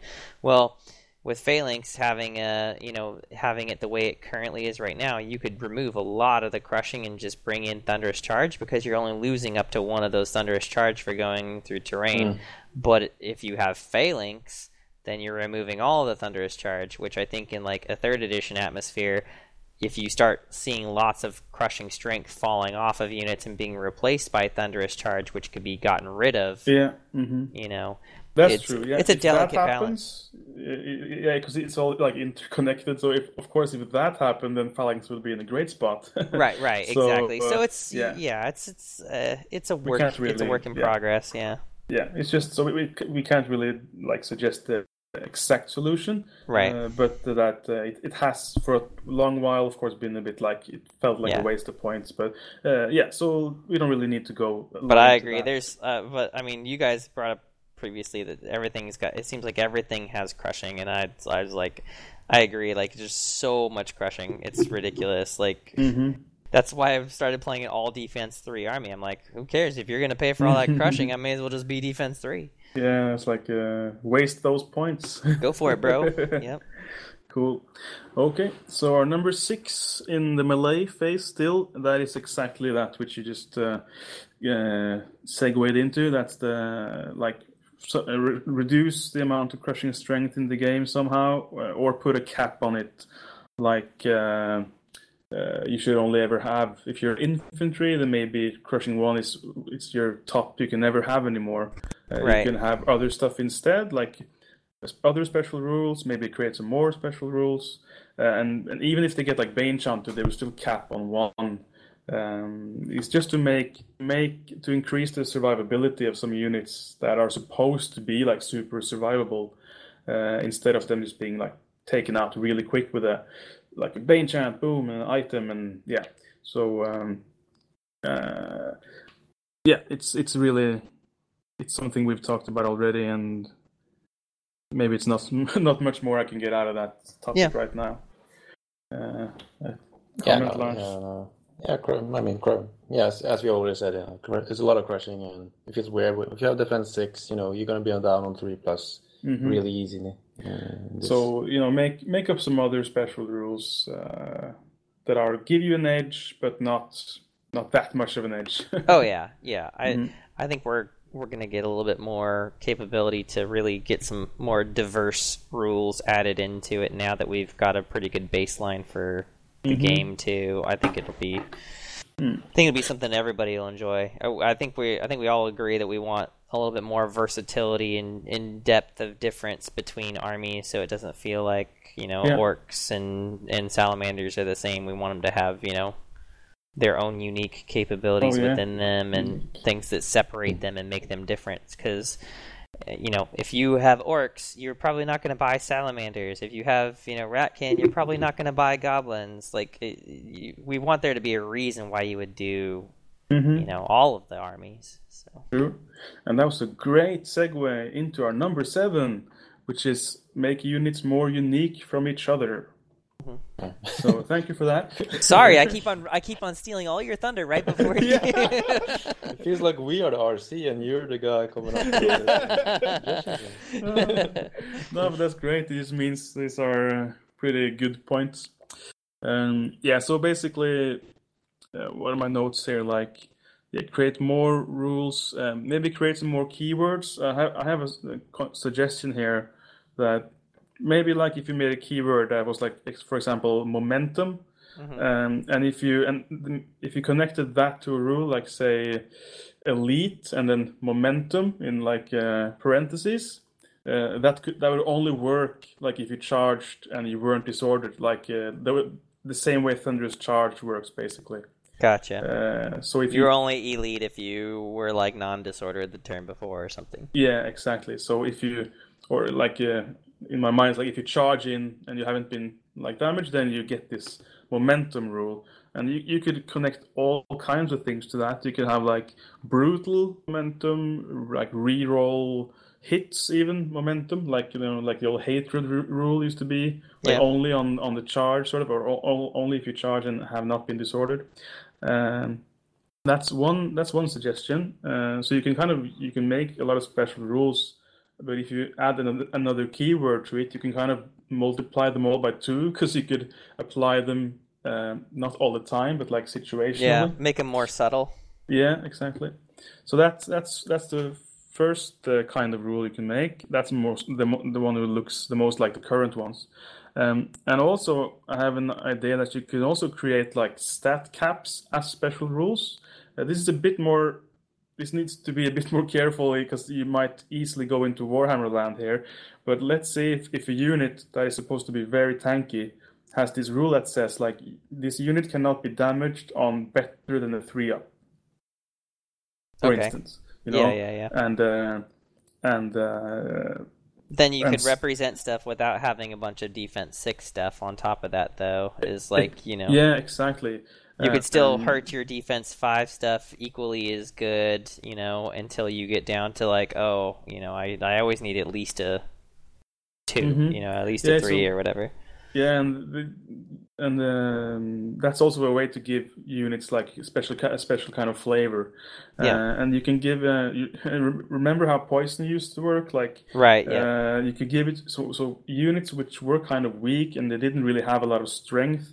They could have like a rule that it was called like I don't know poison or sharp or something that said Mhm. they always damage on a five, kind of like the um, that item, you know, mm-hmm. the hammer? hammer measure yeah, the force where it's on fours.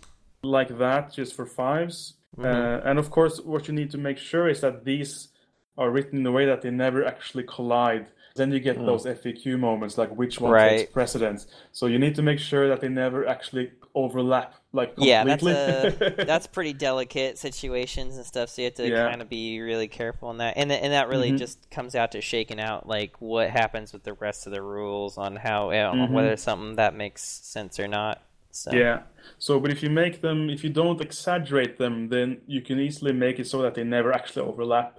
Uh, they only overlap if you go like if you do like always damage on the four plus, and another Mm-hmm. one has you never get damaged on like worse than the Right. five. Yeah, you know. Uh, So yeah, uh, Warhammer all. yeah.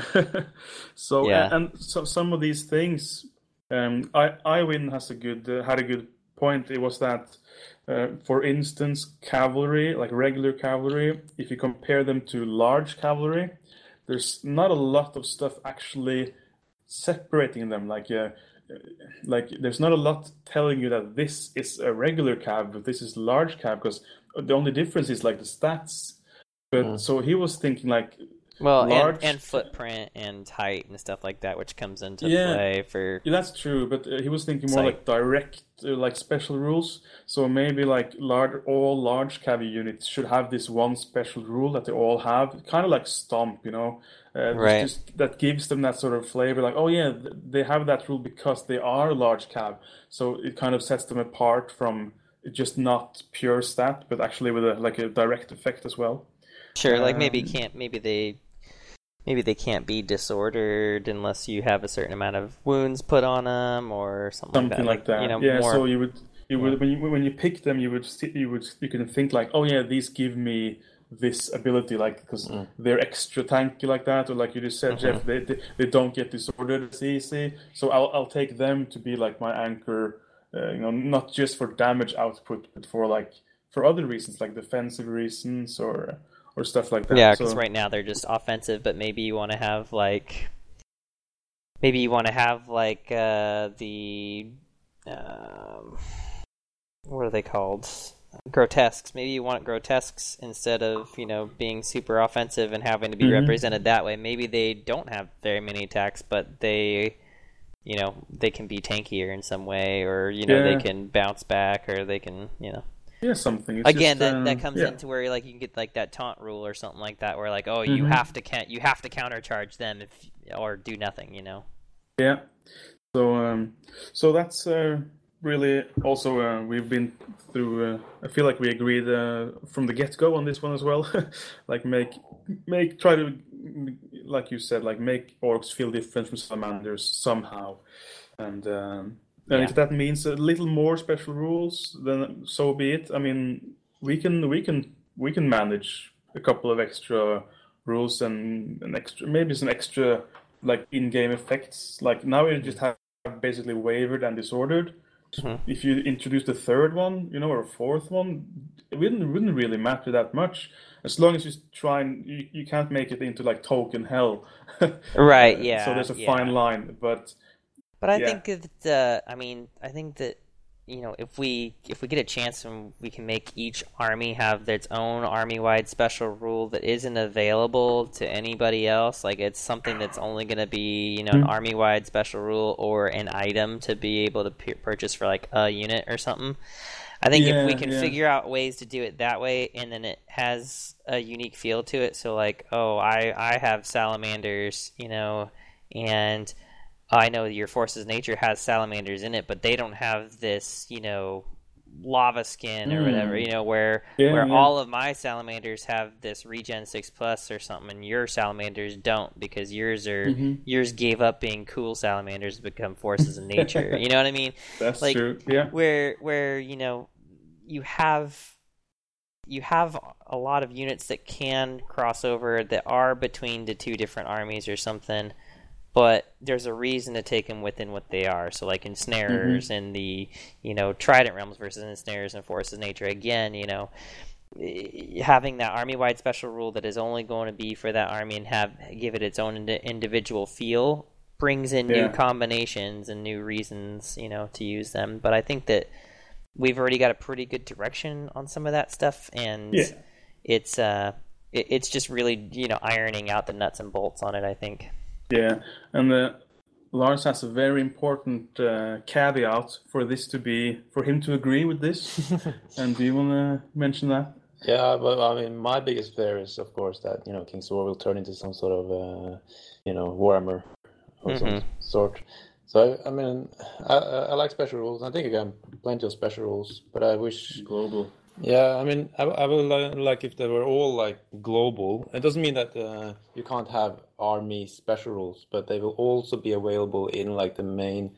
So the theoretically, it will, they will be more like a keyword, right? right Uh, so so uh, so at so maybe you know even though the, that keyword is like only for one army, uh, at least it's available there for uh, you know so it Right. balanced in with every other special rule. So it's like it's not because in Warhammer you you know if you remember Warriors, oh i know uh, it, get- you got into so many yeah it was ridiculous yeah Yes, you know, so they had the rules in the you know the rule book, special rules and stuff, and they Def- clashed with them. You know, Uh-huh. so So we so I'd like to have them all like listed in the rule Yeah. book, so we, we make sure that they're all balanced uh, with Mhm. each other. Sort of. Yeah. Yeah, and then the other thing is, is also we have to have this be something to where the whole point of Kings of War is that it the it's easy to pick up and learn, but hard to Mm. master and play. So it's one of those things like it still has to be one of those things where someone can quickly find the rule and know what it means, you know, without getting Yeah. into having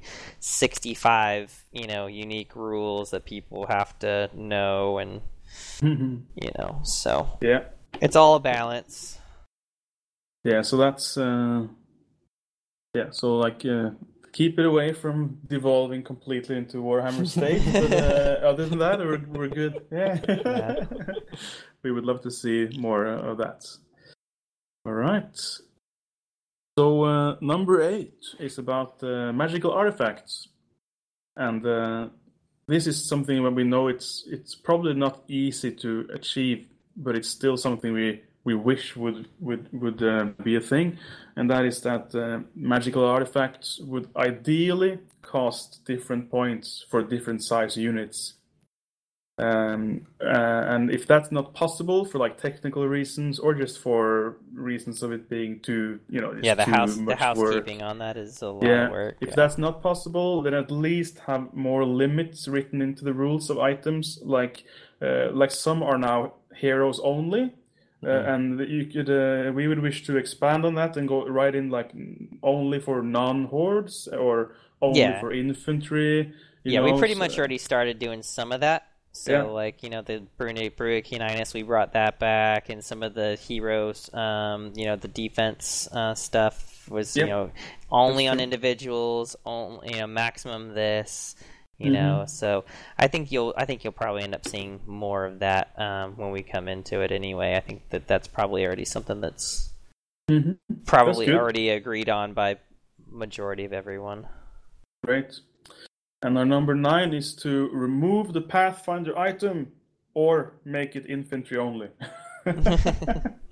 Yeah, or limited in some way. Uh, Yeah.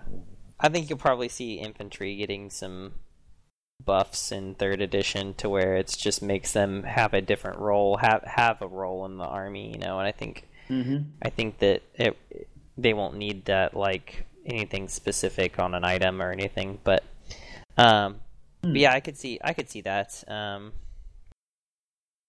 That's uh, and now the number ten of our ten point list, which is Lars's by far uh, biggest pet peeve, and that is individuals.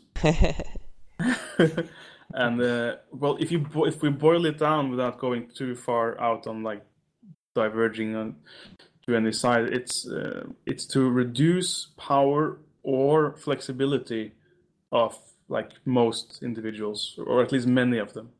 Uh, it basically means that we, if we feel like every individual shouldn't, if well, if they still work like they do now, of course, with the free pivot and all that, they shouldn't be like if if they get a free pivot, they shouldn't be really powerful in melee, and vice versa. Like if you if you get a free pivot, then you should be like supporting, like you're a, Mm. a spellcaster or a inspiring source. And if you are a fighter, if if you have eight attacks and crushing two, you should be less mobile. It's kind of the same balancing act as we feel, which is being done with the flyers and this high speed. Um, if you're Yeah. super powerful, you should have less speed. That's how, how we feel and hope individuals will also be uh, reviewed. Yeah, I think I think short of a couple outliers, they're fine. It's just one of those things. It's like like when you've got eight attacks on an individual, it becomes kind of just fucking ridiculous. Um, Yeah. I think five or six attacks on an individual should be somewhere pretty close to a cap, and if so, Yeah. then you know they have to be pointed properly. And I think there's going to be some stuff that's going to get repointed um, um, to to change its function in there. But I don't I don't think that's that far off. I think that some of the living legend stuff, you know, became you know a little bit more powerful than it needed to be um, as far as an individual goes. I don't think that Basusu should be flying around doing as much damage or doing as many attacks as you know. Uh, uh, uh, Abyssal Dwarf Lord on a dragon, you know, it just doesn't make Yeah. sense to Exactly. me. So, Um, yeah, so it's just that. I mean, if they, it's it's cool to have them. I I, think it's alright that they're quick and agile and all that, and I love to be able to like put it put one damage on a flying unit just to ground it and all that. But I don't like the part where you can send it in and just kill units on its Yeah. own. Well, Uh, uh, individuals, I think, are uh, without giving away too much. I think that we've already started looking at them for third edition, and it's going to be really. I, I think people are going to receive it really well, and we've got some new stuff coming up to change their roles, and I Yeah. think that.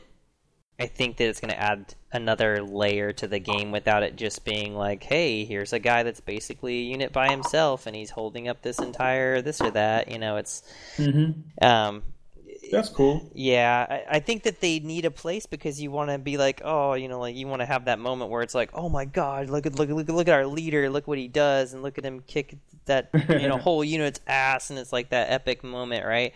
You people want to have that feel to stuff and have that availability, but at the same time, right now, like they don't score any scenarios, right? So like they don't mm-hmm. ever double or triple attacks. They will, they're only ever going to have those amount of attacks, but also we've moved into this area where pretty much everybody's playing scenario play and having an individual you're spending a significant amount of points on them for something that is never going to score.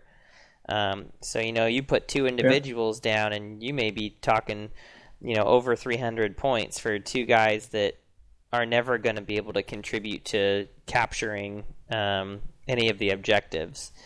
Mm-hmm. so it's balancing out a little bit there. I get I get the whole like uh, throwing a guy into a unit and then having that unit sit there for three turns trying to kill it. Um, my my Yeah. thing would be that um, you know you'd have to have.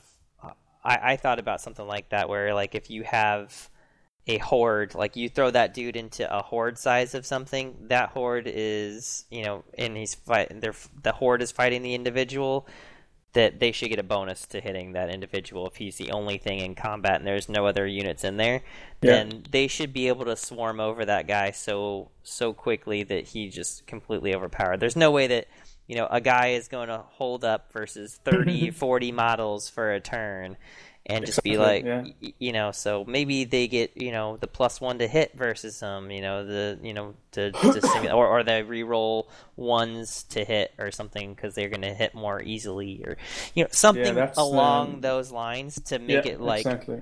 this is i mean you shouldn't have an individual that's got the capability to hold up you know a 300 point horde for two turns you know Yeah, exactly. It's the those are the things we've been trying to fix with like house rules. Like you know, we tried plus one to hit, and it people felt it was a bit too strong, and now we're down to like okay, you're brutal against them if, if you're a regiment or, or larger, but that feels a bit too weak. So I think the problem is just in its survivability in itself. Um, but if as long as they get scaled down a little bit. Uh, uh, I think the individuals are going to have go through quite a bit of changes for Yeah. and then when we get into doing playtesting and stuff like that, I think that you know individuals are one of those spots that I think a lot of people agree on are are in a weird position right now, but Yeah. could could have more versatility to them. You could have some weaker individuals that maybe don't have to you don't have to pay for unlocks or something like it could be an individual but it can be an individual you know regular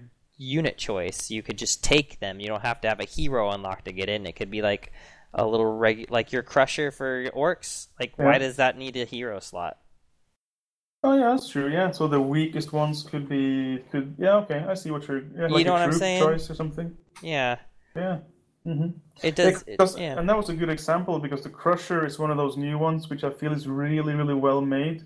Uh, only three attacks and uh, quite low nerve, so he, he he can do like he can do a little bit, but he'll easily go down if you if you catch him, sort of. Right Uh, But then you also run into that situation where everybody's like, "Oh, I need to have allies in order to take gargoyles so I can have this chap thing." No, you have a crusher. Use use them. Use more crushers, and they don't take you know unlocks to do it. You know, you could use it as Yeah. a as a you know irregular unit, just just like a regular irregular unit. You know. Hmm. Yeah, that could work. Well, uh, at least I'm glad to hear that something is being thought about at least. Uh, uh, because and I think you can only really change it with a proper edition change. Right. Because, yeah. There's so um, much when- stuff that we're bound right now that, that Yeah. you just you you got to kind of see it through and Yeah, then exactly. you know because it becomes when when we when I in my tournaments say like oh we have like plus one to to to damage and hit individuals, then some guy would say but I paid like three hundred points for Lady Right. Lona. And I was exactly. like, oh fuck! Like, what am I to say to that guy? You know, like, should yeah, I ban well, Lady and then Lona? they're gonna have a plus one to hit his, uh, you know, abyssal dwarf, you know, f- flame launcher because it's a weapon, it's a war machine that has individual, and now you're gonna have plus ones to hit that, and that doesn't make sense. You know what I mean? So Yeah, so it's uh, always something that kind of oh yeah that would Right. work, but uh, but this thing kind of stops. So it, um, I, I mean yeah, so uh, but in our ideal world, uh, the individuals would be more like either supporting or fighting, and, and not the not maybe not uh, hitting all those roles. Like imagine like a talent tree. If this was like a like a computer game, it's like you're an individual. Which path do you want to take? Are you Right. a melee or a Mhm. support or a spellcaster? And and you could go from there, sort of. that would be a bit cool. Um, yeah.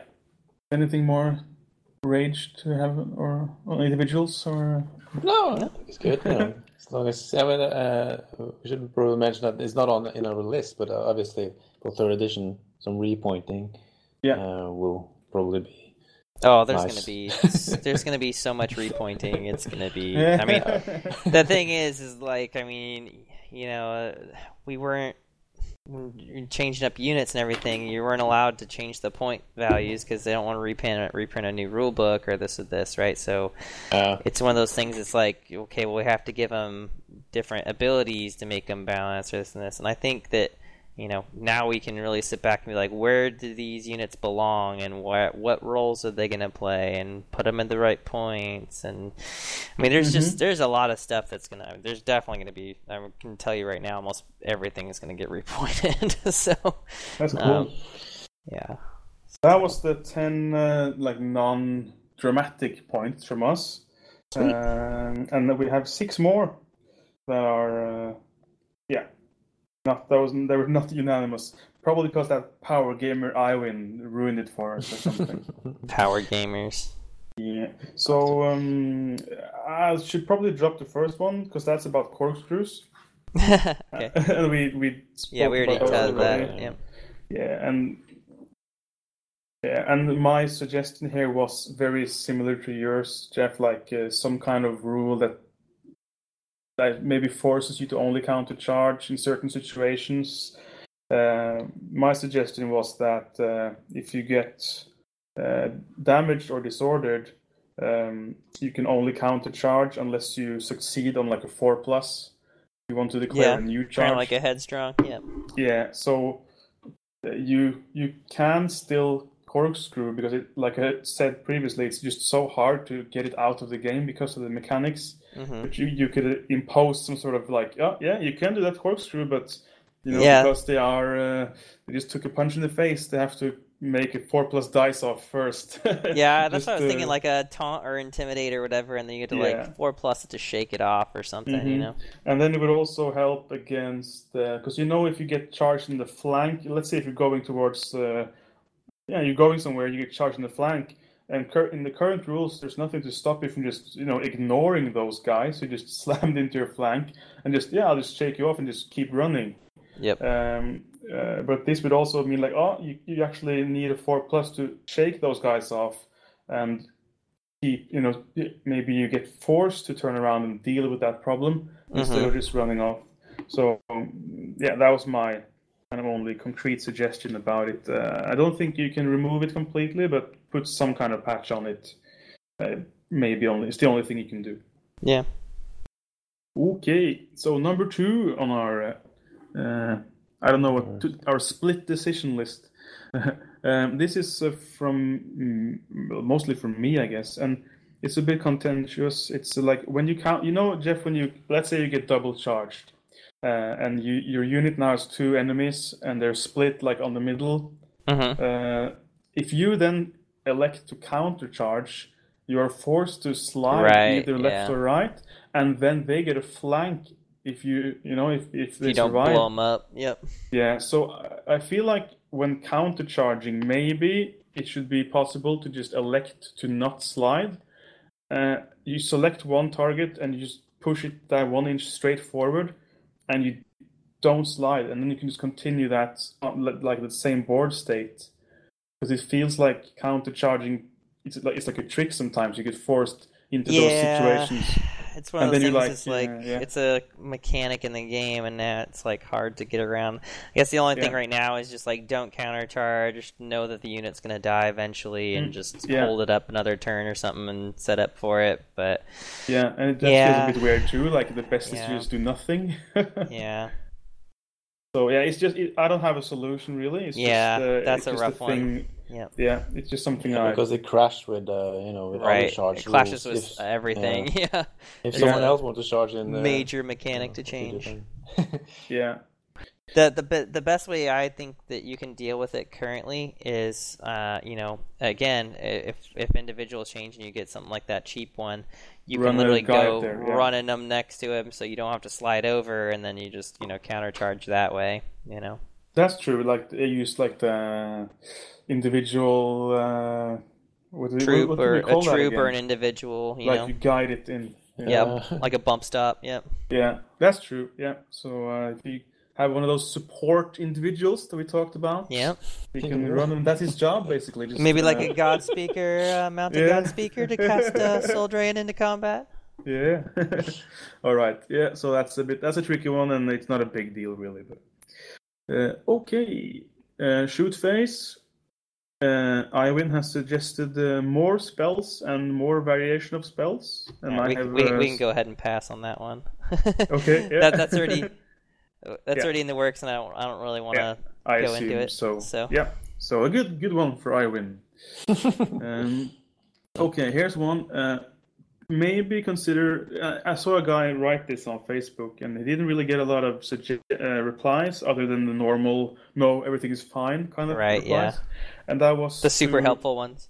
Yep, that was to um, give the players who like to use a lot of war engines. Um, they often get like disappointed because they just the war engines are kind of bad. You know, they're hit on fives, and whenever there's a stealthy or a cover, it's like a six, and it, it, it rarely Yeah. hit. Uh, maybe consider giving war giving war engines that kind of short range shot, but balance it out by making that shot less uh, make less damage. Uh, like like the fluff reason would be that they that they um, that the, sh- they they, re- they load the cannon up with some sort of a scatter shot or grape shot Mhm. instead of the normal Hit more cannonball. often, but less damage. Exactly, yeah. So either automatically like, okay, I'm going to shoot my cannon here. What's the range? And if it's if it's over 24 inches, then it's like normal shot. If it's less, then it's automatically easier to hit, but also weaker.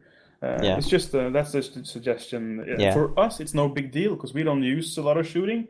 Right? But, Yeah. um, None of my armies have war machines. yeah. So, But I have uh, actually heard people say like, I, I brought my friend into Kings of War. He, he brought his cannons and he was really so disappointed. It was like it's like sad stories that uh, uh, you know he quit Yeah. again because they were too bad. And we don't want to make them too powerful, of course. Right. Right. Right. But it's also that it's, they're bad because they're only one dice, but maybe not, but we, if you hit, they're very good. But uh, I feel like more exciting. I think I think that's the problem. They're not exciting. You roll one die, Yeah. Mm-hmm. you know, with a cannon. But maybe if there if there were actually three die dice that you rolled for a cannon, uh, that it was less powerful or something like that. Yeah, It'd make, make it a bit more exciting. More dice. I think there's going to be more variation in war machines next go around. I just think that they got they were they were really powerful in first, and then they Yeah. really had to swing it back the other way. And now I think that you know we'll probably end up with some kind of middle ground with some more variation between them because I'm kind of sick of everything being like, oh, we're only going to take the indirect stuff because of this or this. Like I, I wanna I wanna see cannons on the table, and no one takes a cannon because they fucking suck. Mhm. You know, so. Yeah, exactly. So, you know, I think there'll be more variation that comes into that, but again, it's just one of those things that like couldn't really happen because you can't rewrite the rules mid midway through and yeah. there was only so many people doing playtests back then, so you only had such a, a specific player base in order to get feedback from and I think that you know, Kings of War has grown substantially from you know when playtest for second edition was happening, and I think that Oh yeah. feed, feedback is a good thing. That's why we're having these conversations, you know. So Mm-hmm. Cool.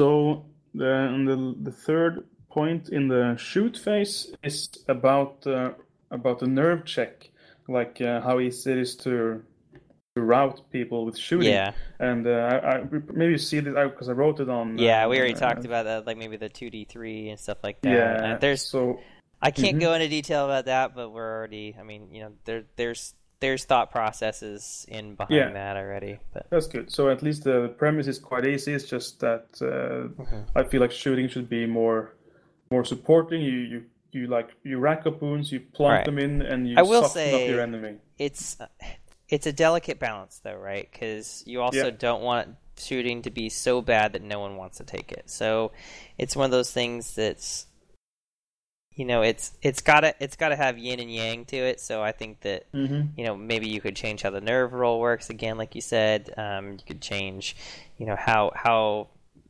units respond to shooting for nerve tests. You could change you know defense for it. You could change you change all kinds of different ways about it. But it's it's got to work so that people still want to be able to you know play the army they want to play.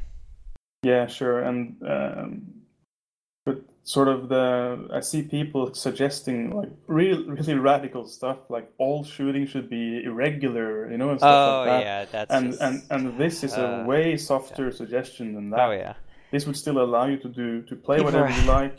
this is crazy. I was like, oh, okay, so you what if you were actually like a dwarf gun line hold? Like, like what if like you don't Mhm. think a bunch of dwarves would be in line with guns at their keep? That like I, I- yeah. to tell people that they can't play things that they want to play. I mean, that Exactly. yeah. So, so know. I'm I'm leaning towards like, uh, let shooting be like, don't nerf it too hard. right? Uh, it can still be easy to like create wounds and, uh, but yeah, maybe like two D three or something like yeah, that. so and- they can and and the wounds don't really go anywhere. I mean, uh, of course, unless you have an insane amount of heal, the the wounds will still be there, and it will be over time. You will route those units. Uh, but it, you would you would route them even quicker if you finished it with like a charge and Right. did it in melee. That's that's really the the idea. And the reason this is in our uh, uh, like not unanimous section is because Iwin plays shooting elves. So of course, Right, yeah. he doesn't love this idea. he would prefer it if his bolt throwers and master hunters and shooting horde Yeah. could just stand at a distance and Crazy and- weird. and yeah, and remove one unit at a time, like he usually does. you know. Yeah, see, there's another way you could do it too. Is just like you could have like nerve floors, right, for shooting. So like, uh, you know, if let's say you did like 35 damage to a unit or whatever, doesn't matter what it is, like whatever you you, you did a shit ton of damage to a unit, but you can never route a unit unless you roll higher than like a six. You know, so it had to be a seven plus to route it. You know, but you could still get, you know, you could still waiver it on whatever its normal waiver value is or something like that or like even if the nerve value even if the Mhm. nerve floor was like a four or something like that right like Yeah, okay you so. Yeah. snake eyes a three or a four your unit will still be there you may have got wavered but it'll still be there you know Mhm. and then that also brings into where inspiring has a has even more prevalence because you want them to have two chances to roll a four under you know so Mm, yeah, yeah, yeah, something like that. So uh, the exact solution is not really important, but just the idea is. Uh, I like the idea of like softening up and then finishing off with a charge. sure yeah, and uh, the last one that uh, well, this used to be a thing we all agreed on, but I've softened up in my uh, my old age. I think it's about the removing double ones and double six rules, uh, which has been quite prevalent in Oslo and the Norwegian community because. Uh, we we play usually we play without the double one rule. It's kind of our standard on all tournaments now. Yeah, you It's been for a while. Yeah. But, I mean, I think people just got used to it and they really they never really missed it. But I, I Mm-hmm. also know that you know it will never go away from the main rules. So Yeah. exactly. I was just gonna I- say, I'm like, yeah. it's not going anywhere. So I I, I can just tell you, it's it's yeah. it gets brought up often enough. It's it's it's not gonna happen. After I heard Ronnie Renton on an interview saying like, "Yeah, we love to like every unit should have a chance for a comeback. That's why we have the double ones in Kings of War." When I heard that, I was like, "Okay, I'm just gonna stop fighting." Yeah, well, and see, for me, the thing is like the double ones. Like as much as I roll them versus people, like it adds. It, like people want some randomness. There's some randomness right there, but on top of that, it doesn't. It doesn't necessarily lose you the game. I've I've still won plenty. I've I rolled five double ones in one game and still won the game. like yeah, true. Um, but for me, the double sixes is the crazy part. Is that people like for me getting auto wavered after taking one damage is way worse, like way worse. And everybody is always worried about double ones. I, I'm like, I want to play a fearless army, so I don't have to worry about this shit. yeah, exactly. you know. Well, at least you're not that guy on the Kings of War Fanatics who had played now for like a year with the double sixes auto routed. Oh god. and the people like, uh, dude, it's auto wavered. He was like, oh no, I've playing, been playing wrong all this time. Oh. auto dead. Oh, reading is hard. I don't know if you realize it, Fred, but we have we're on a timer now. Six Yeah, minutes. my laptop is telling me that it's gonna restart in six minutes. Oh. But we are We're actually done, so are it done with worked. Mondays. So this, uh, that might actually be a good fit. Right. Yeah. We should we just wait for it to time out and make an event out of it? Yeah. Be a ticking time bomb. Well, sweet.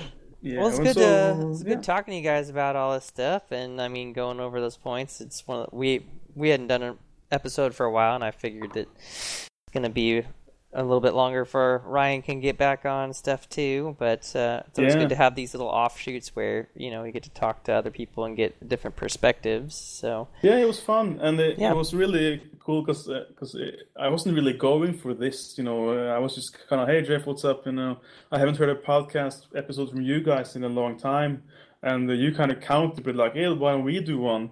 Yeah, And I was like, okay, cool, but I was that wasn't really my my suggestion, but it was a very good solution to the problem.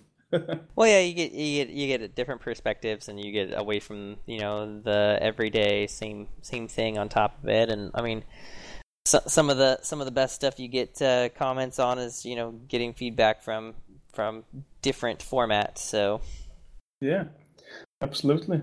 No, that was cool, and thanks for letting us uh, like upload our uh, our wish list. Uh, yeah,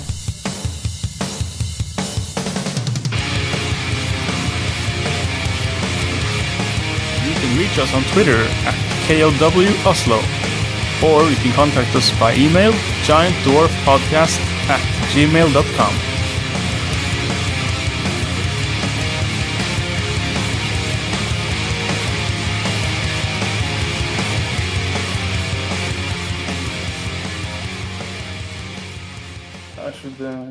say hello from Iwin. He's not here now. He's on a fishing boat. up he's far in the busy. north. I winning.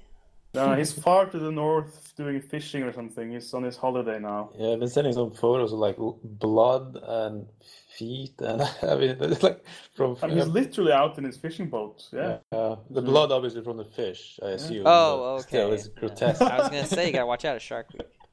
Shark Yeah, he is the shark. Yeah. He's up there being a shark. That's what he does Yeah. his vacation time. Yeah.